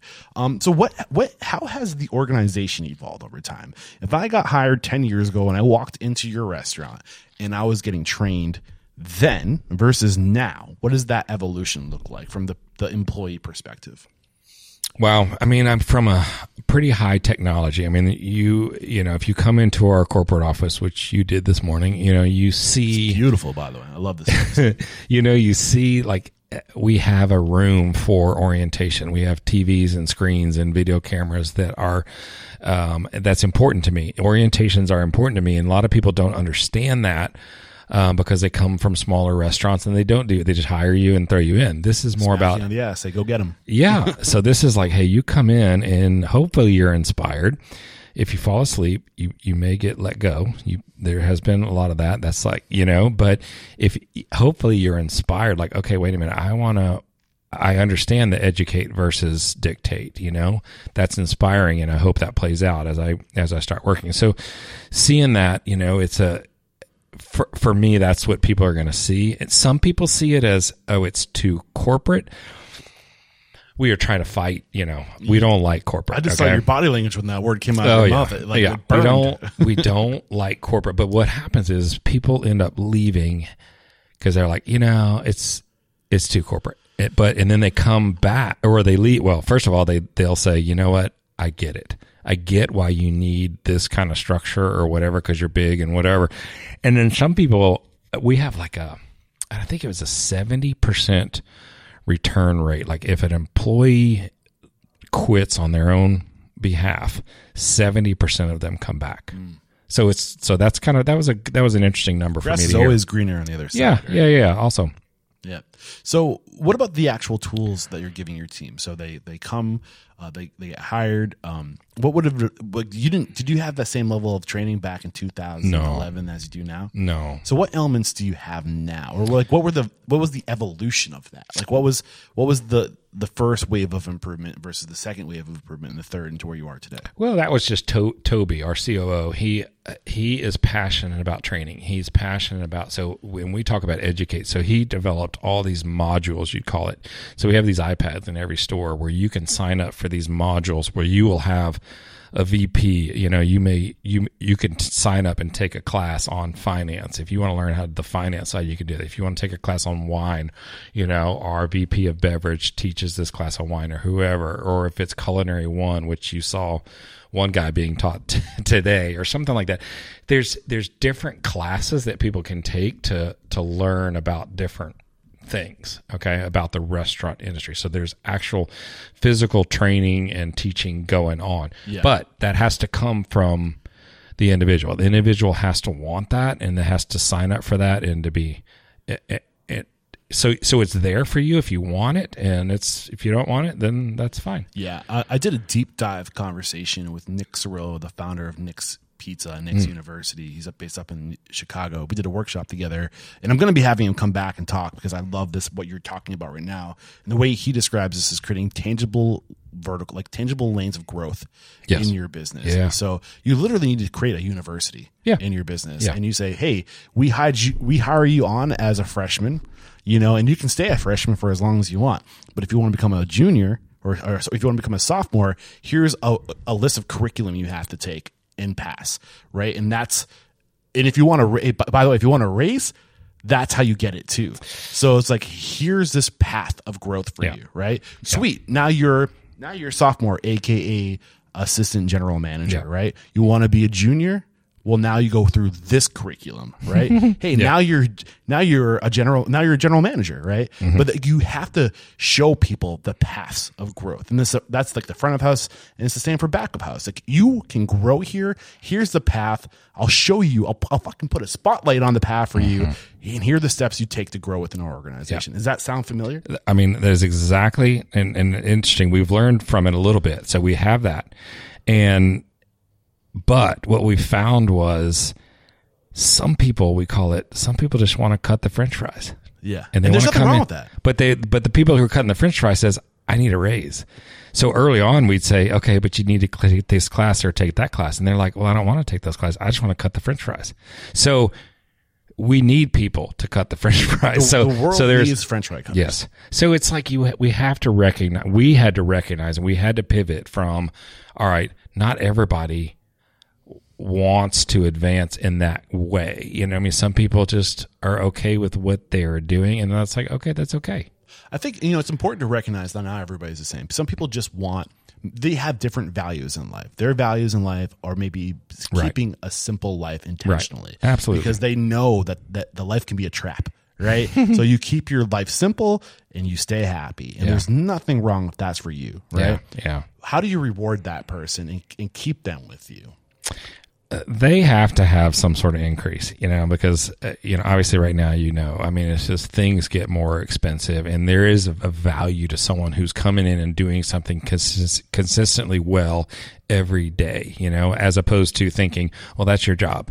Well, okay, it is their job, but there is a value to having that done really well every day. So we have to, you got to pay for it because that's what they're interested. They're in, they want the cash. Yeah. You know? So how do you find that balance of uh, rewarding people for, I guess the word would be um, loyalty, right? Yeah. But also recognizing that like you need to grow personally to be able to earn that increase in cash. Like you don't just time with us isn't the only thing that dictates your cash flow. Yeah, I mean, I think I think time definitely starts because we would we would find we would lose people. Yeah. Okay. Uh, and so I'm like, okay, I'd rather not lose them. And Because then So- you have to train somebody to do and that costs yeah, money. yeah. So we just had to we just have to recognize that there's two types of people. You know what I mean? And we're gonna have to pay for both types.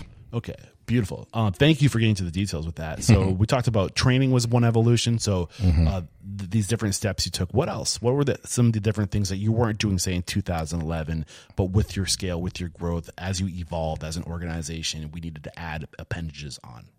You know, I mean, I think you start talking about employee benefits and things like that as we get bigger. Um, there's there's obviously all those things that, you know, I, I'm really big on. Like, I, I want to like add like uh, fitness type stuff. I think the world has gone from you know you get off from work and you go pound the alcohol till 3 a.m. and you know it's like okay those days are over. It's like hey let's let's create a more a better work life. You know let's let's you know hey we'll set up we'll pay for your training whatever so you can get in shape. You know what I mean and that's huge. You know and obviously all the benefits, all the you know maternity leave and all that for female workers. Um, because we Male workers too nowadays. Yeah, exactly. surprisingly. You know? like yeah, keep going. I mean, it's like when you think about it, like what I noticed after pandemic and all that, like the it, one of the biggest segments that didn't come back to work were females.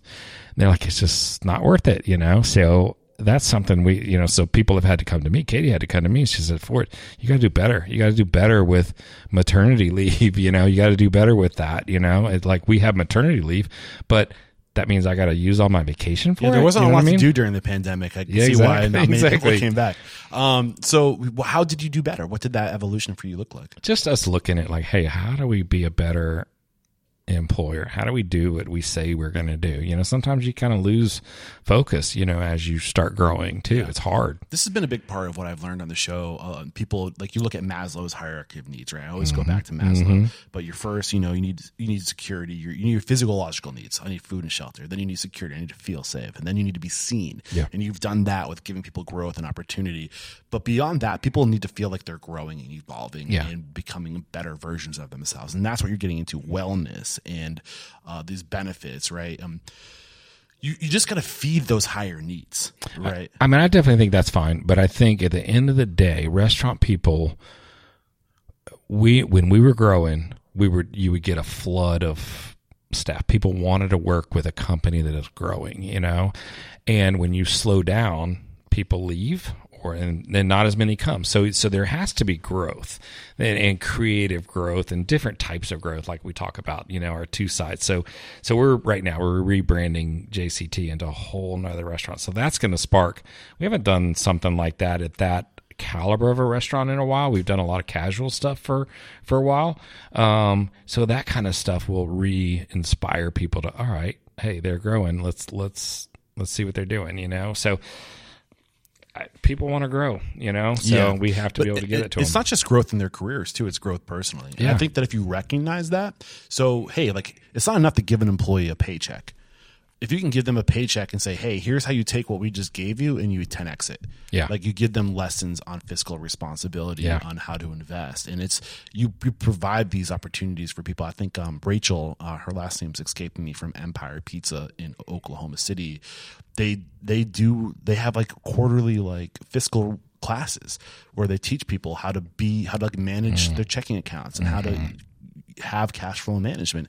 Then they do like wellness retreats where they get together and they they get discounts with yoga studios in the city to like for their employees to go grow personally and meant like uh, for your body health and wellness and all this stuff. But they they invest in their team and they provide just like we create verticals within your growth within our industry we create verticals outside of the the, the restaurant for your personal growth. Are you are you doing things similar to that I wouldn't say uh, the, what we did recently is not necessarily teaching them about that kind of thing, but for our leadership, we just rolled out this plan because we don't have a 401k, we, but we rolled out a plan that contributes 10% of their salary. They don't have to put any money in. We take 10% of their salary and we put it into these individual funds for them that over time they'll have access to. So over 10 years, we're dropping, say they make 100 grand a year, we're throwing, we pay 10 grand and put it into this fund on their behalf. So it's theirs. And then they vest into it so that they have some sort of retirement. Yeah. But they don't have to contribute. They don't have to add anything. They don't have to put any money in and we're just giving it to them. Yeah. So we're talking a lot about growth and creating growth for your your team. And most people listening to this are probably thinking about I'm creating growth for my servers, for my cooks, for my my general my my assistant general managers, my met, my general managers. But when you reach this level, you have different roles. You're talking about Yeah. all these different people that come in, like you, mm-hmm. your C level and different leadership roles, right? How does this apply? Is, is, is, is it different for leadership roles, or is how have you evolved the leadership levels? I guess is that a good question? Did you? Did, Yeah, I mean, up I don't putting down? Okay, cool. I mean, um, I don't know. I mean, I don't think that's really changed a ton other than more from uh, corporate. I would say we are very talent focused as opposed to um, just specific. Like, like, you know, a lot of companies have, um, okay, you are over this region. Okay we don't really do that. We do more like, hey, you are talented in this skill set, so we send you wherever that skill set is needed. Um, so they're almost like little mercenaries, I guess, as Toby calls them. So that was his his idea is like, hey, as opposed to create all these regional people, we're going to create people with certain natural talents who are really good. Like one guy I'm looking at right now is great at maximizing sales from the front door perspective, whatever, or whatever perspective. That's that's where his that's where his natural talent lies. So so we send him all over the place and it's just results after results after results. And, and one one of our guys is like just in inspiration, you know, the, of the experience. And we sit whenever anywhere's dragging, we send him there. You know, So instead of um, trying to recreate these roles all over the place, Yeah. you find one person who's a ninja mm-hmm. and a specialist, and you say, "Okay, we need we're we're sliding over here where you're a ninja. Go there and bring Yeah. them back up." Yeah. And then I love that. Um, so man, I, I'm looking at the clock, dude. We've been talking for over an hour and a half now, and I've been loving this conversation. And we got to think about wrapping it up. And I like to echo my mission statement here at Restaurant Unstoppable to inspire empower and transform the industry. Definitely inspiring, definitely empowering today's conversation. But in the terms of transformation, let's start with you. How have you transformed? Who is Ford Fry today versus Ford Fry, Ford Fry in 2007 when you were a first time owner restaurateur? Oh, Ford Fry's older and white hair. Um, so I, I didn't know where I was going, you know, back when I first started. Now I know where I'm going. Um, and nothing has changed when it comes to this is not all about me. I said it in a, in a speech one time or a talk one time I did where I said the day that this becomes all about me is the beginning of the end. So I am waiting for that. I wish I could go in a time machine. I'm waiting for, I, I want to be able to look back and I want to see the impact that this company has made on our staff's family life. Um, I, you know, I've just recently we had a, you know, Drew, our our chef, just took it. We we just paid for him to take his family to uh, Italy, and he went to Italy. And I'm looking at pictures, and I'm seeing his wife and his kids, and it's like, not only are we responsible for Drew, but what we do impacts his family, impacts his wife and his kids, and those are people that aren't even in our business. So we impact so many more people than just our staff. Yes. and it's like that is so rewarding for me. So I'm just, I, I'm just dying for that day, just to kind of look back and just see all these pictures and see all these these examples of us, you know, being able to better someone's life. Yeah. You know, to, to, to like kind of like distill what you just shared with me and how I interpret it is that you you are much more conscious now and you're Yeah. aware of where you're going and the impact. And I think that this is something that's happening across the, the globe. Um, I think this is conscious capitalism. You're you're conscious. You're aware. You're aware of your impacts and how you you're aware of your actions and how your actions impact Yeah. everyone who touches your business. Yeah. And I think we're going through this evolution as a society right now where Yeah. we're saying, man, it's not about how much money can I make and how can I beat the guy ne- or girl next to me. It's about how can I make as much people as possible win. And I'm so freaking excited for the future because the word is getting out, man. And I think we can I think we can literally transform the world we live in. I don't think we need to rely on government to come in and create regulations to make sure people are being taken care of. But We can freaking do it on our own. Mm-hmm. And it's a matter of sharing information, sharing values and perspective like this that's going to make that happen. And on this note of inspire, empower, and transform, where are we as an industry today? And where would you like to see the industry in the future? Where how how can we go into the future consciously like you've evolved and, and now like you're conscious. Yeah, I, I mean, I think we, the industry, took a a, a big hit. I would say to in the face. Okay, recently, That's one way to and put it. and what it is, because we were trying to figure out, we were trying to figure out like where did everybody go, and then uh, you would hear people would say things like, "It's just not fun anymore," and I'm like, "Wow, okay, that really resonated with me," and it's like this industry is supposed to be fun you know? It is supposed to be exciting and it's and so where i want it to go is say hey don't don't you know diss the industry. The industry is amazing and is it's not going to go anywhere. The pendulum is going to come back. But how do we make it better? There are a lot of things that have come up that are just like you know, cooks, you know, making less than whatever a server, whatever. There, there are ways that the industry has to recalibrate, you know. So I'm, I'm kind of excited for that. You know, it's like we got to recalibrate so that everyone uh, succeeds. Now, the sad part is, I think that what's going to happen is is is who's going to pay for it is is the consumer. the consumer, I think, is going to have, have you to pay listened to this podcast before No, I haven't. I haven't. But the consumer is going to have to pay for it, and they're going to have to get. You know, we get reviews now that just says, um, they charge too much for that. I'm like, you know what? Bye bye. You know what I we've mean? never charged enough for this yes, exactly. yeah that's and i think there's we went through a weird like uh, the food system went through a weird period over the past 60 or 70 years basically after world war ii right we started looking at food differently i think i can't remember the, the specific numbers but i think people the average household income spent over 20% of their income on food mm-hmm. today that number is like maybe it's going back up because more people are eating out mm-hmm. but at a period not that long ago it was like less than 10% Oh, wow. nine percent, and it's because food became so accessible. It became centralized. It became shit too, you know. and it be, and we and we started paying the benefits of that. How many people today can't eat bread? You know what I'm saying? Yeah. And that's because we tw- twisted the food system. Yeah. And we've and when we twist the food system, we twist the earth. Yep. You know, and we're starting to now see the results of Yep. our our twisted way of living Yep. and it's up to dude the restaurant industry as long as it as long as it has existed has transformed communities Mm-hmm. we were the central point of communities and we got away from that and i think we need to go back to it and Yeah. say it's time for us to put our foot down and say consumer we've been reacting to you for too long it's time for you to react to us Yeah. Yeah. yeah And I think you see that. Like I'm, I, I just read an article, or um, I think about New York restaurants. Like, I mean, the demand for getting in some of these restaurants is huge. So, Yeah.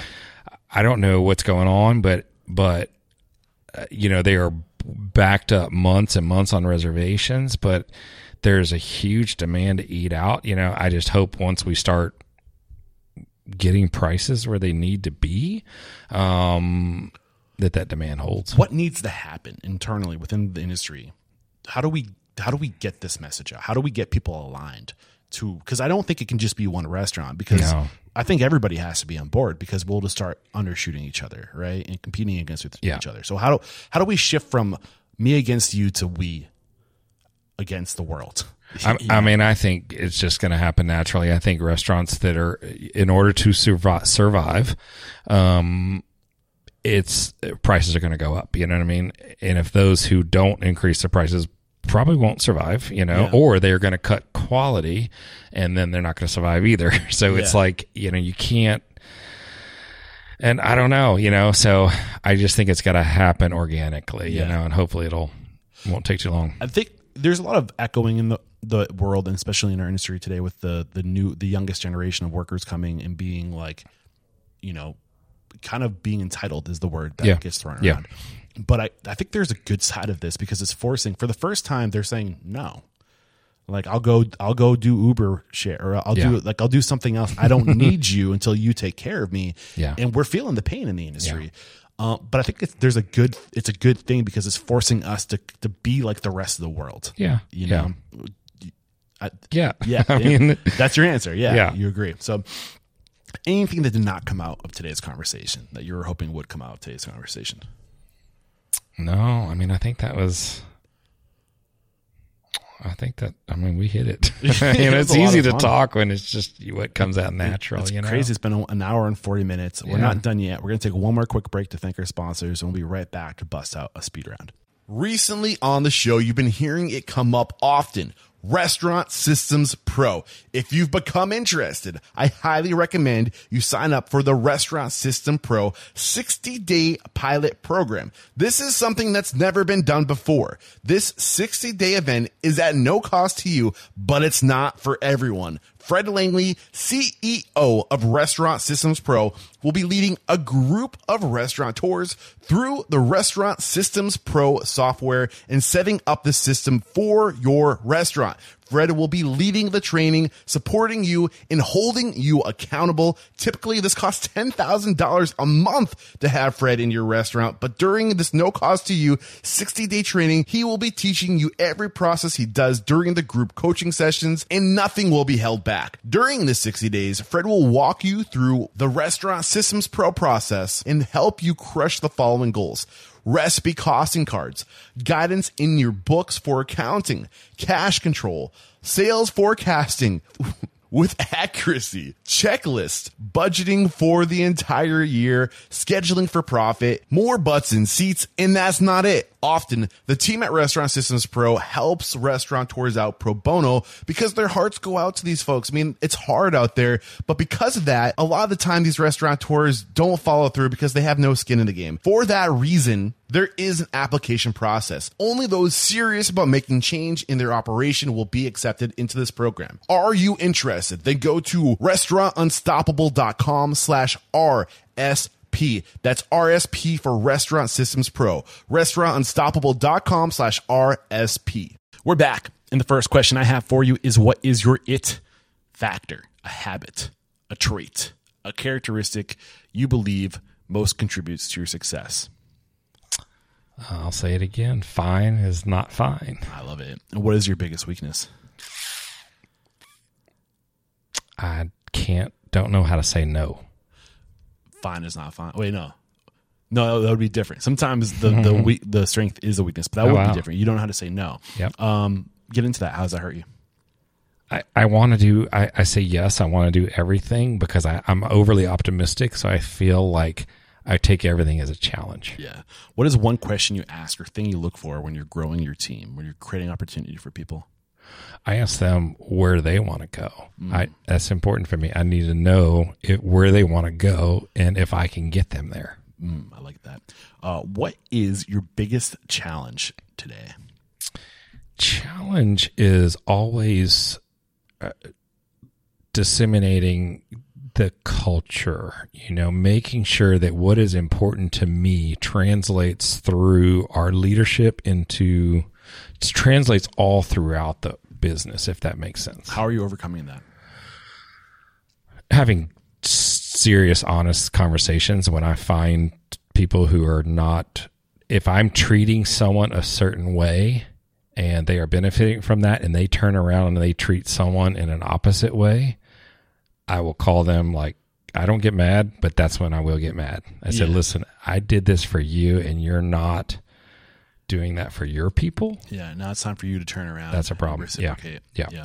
Uh, what is one code of conduct or behavior you teach your team? A core value, a way to be. I love blame free environments. It's not about blame, you know, it's about, hey, what went wrong? All good. Yeah. How do we move forward? Think another way to say that is extreme ownership. It's not Absolutely. who did this. It's Yeah. if this happened, it's because Yeah. of me. Let's find a solution. Yeah, yeah. Right. Uh, what is one uncommon standard of service you teach your team? Something that's common throughout your restaurants to go above and beyond, but not common throughout the industry. I don't know that I have one of those. Um, I think the service to your staff, the service to your team, I think that it, it ripples. oh, gotcha. Yeah. Yeah. I mean, it's like more, I would say servant leadership. Yeah. You know, that's not so common. What is one book that's a must read to make us a better person or restaurant owner? All right. We've said a few of them, but I'm going to throw another one out there. Please. The experience economy. The Experience Economy. The Who's the author? Do you know? I forgot his name. What's it about? it's about the history of um, products and uh, services, you know, amongst the past and how we have grown from. We started a, all right, we started off like, okay, Model T, we, we built a Ford and it's for this. To not only are we building products now, but we're creating experiences. People want experiences in when they're buying something, or if they're going to a car wash, they want an experience at the car wash. You know what I mean? Yeah. We were just talking about this yesterday. Uh, where like the the future, there's so much retail space today, and I think one of the issues with the restaurant industry is that one of the few things that works in retail space today is restaurants, and there's Yes. so many restaurants as a result of that because you have these developers who are just throwing money to put something into the space so they can have rent, right? Yeah. Um, but as a result, there's so many restaurants. Yeah. And w- what wh- what do you think the solution is? Is there a new vertical of like retail experience? And where I'm going with this is experience based. Like I think the restaurant industry is evolving beyond food and more into uh, creating experiences for Yeah. people. Oh, yeah. So what what are you doing to be a part of that? I mean, I, I've always looked at it that way. You know what I mean? I've always looked at it, and I didn't know about this book until Smith said, "Hey, you should read this book because the book talks about everything that you're talking about." Yeah.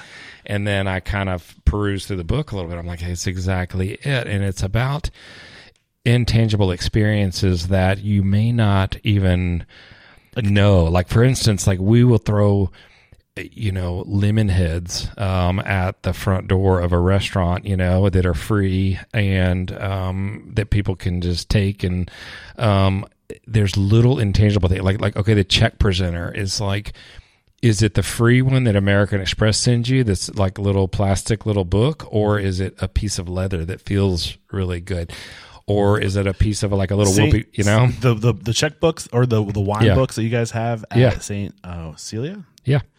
I love those things. I wanted to take one home with me. So these are these are like in, these are things that people may not uh, pinpoint, but it'll stick subliminally a little bit. So, So, is, you know, is there going to be a Ford Fried series of uh, escape rooms in the future? oh my gosh, no, no, those are too hard. Are you right? All right. The next question I have for you is: What is one thing you feel restaurateurs don't do well enough or often enough? Um, servant lead. Yeah. Uh, what is one piece of technology your restaurant group? Sorry, I used the word. uh, has The G word. yeah has uh, adopted or implemented to improve communication efficiency technology or uh, profitability anything along those lines We have. I'm trying to remember the name. what is it maybe i can help you Basically, it is a system that takes all of our social media scores and compiles it into one. Like a dashboard. It's kind of like that. I don't. I know Compeat is a big part of our software thing, but I don't know if it's. I can't remember the name of the the. We can probably add it somewhere later, but um, it basically takes all the Yelp scores, the Google scores, and all that, and it comes all together into one, and then you can read them, and it scores you on a scale from one to five, five being high, five stars, um, and that's important for me. And we we adapt that, and we actually bonus our staff based on their scores. The scorecard. Yes. Yeah, so like a so a five star and a four star is good. A three is neutral, and two and one are bad. Yeah, this is a big part. I'm a huge advocate of uh, the entrepreneurial operating system created by uh, Gino Wickman, the folks over at Traction. I don't know if you're familiar with that, but um, they talk about the importance of a scorecard. Yeah. You need to measure your Yep. success, and Yep. that sounds like a great tool to do that. Um, yeah, I'll- it's one tool. Yeah, for sure on that side. and um, you mentioned Compeat too.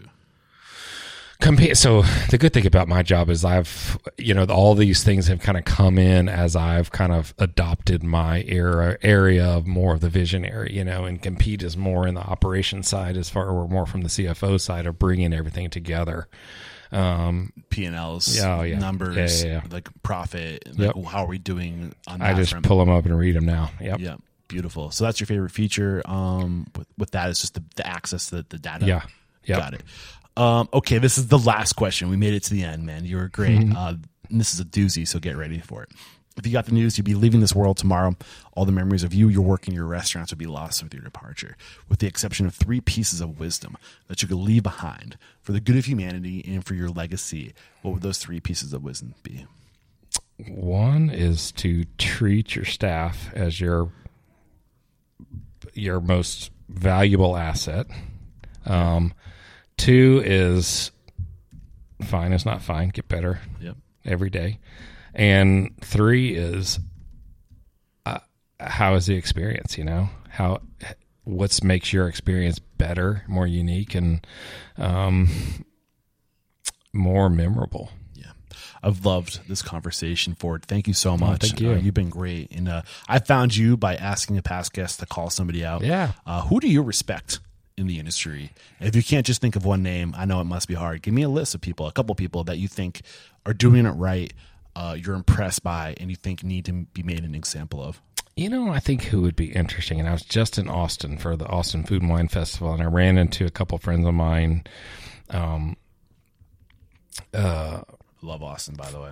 the the owners of Mixtli, Mixtli. yeah. So Rico, um, and Diego, these two guys from San Antonio, and they, I would say, they're very opposite of me when it comes to our um, restaurant format. They're fairly fine dining, and I think they created their first restaurant in like a train car. Wow! Um, and now they're moving into the next space. So these guys are these guys have done it all on their own. They probably didn't have that lucky family member, you know, and I think they'd be an interesting ad. And um, they're just great, great guys. You know what I mean? I think I had. Now that you mention, it, I had Diego on the show. They're in San Antonio, right? Mm-hmm. The the the fine dining uh, prix fixe meal. and the- yeah, Mexican, Uh, yeah. awesome, awesome stuff. I would love to get them back on the show though, because I Okay. agree that they're doing stuff really. They're they're getting creative. They're turning. I mean, we have been so. I guess the word is guilty over the years of seeing what what people have done before us, learning, coming up and saying this is how you do it, and just recreating what people have done before us because that's the way to do it. But what you're seeing now is people are coming into this industry and saying, "Why do we have to do it that way?" Yeah. Like we're we're changing we're we're we're changing we're we're challenging the status quo. We're we're thinking of different business models and different ways to be successful, and it's a very exciting time. Yeah. Beautiful. You've been great, man. Thank you so much for taking the time to share your story and your knowledge. Before we say goodbye, how can we connect if we have thought your story is great? Um, we're inspired by you. Maybe we want to come work with you and grow with you. What's the best way to connect? And I would say grab me on Instagram, you know, at Ford Fry. At F O R D F R Y. You know, I love it. I read all my I read my um direct messages. Um I'm looking, you know, if I don't reply, I didn't like the I didn't like what you said. Uh but that doesn't happen too often. Um but I'm engaged, you know, it's me doing it and uh so uh Definitely. Let's chat. Beautiful. Thank you so much for it. Uh, there is no questioning. You are unstoppable. Thanks. Cheers. Thank you so much.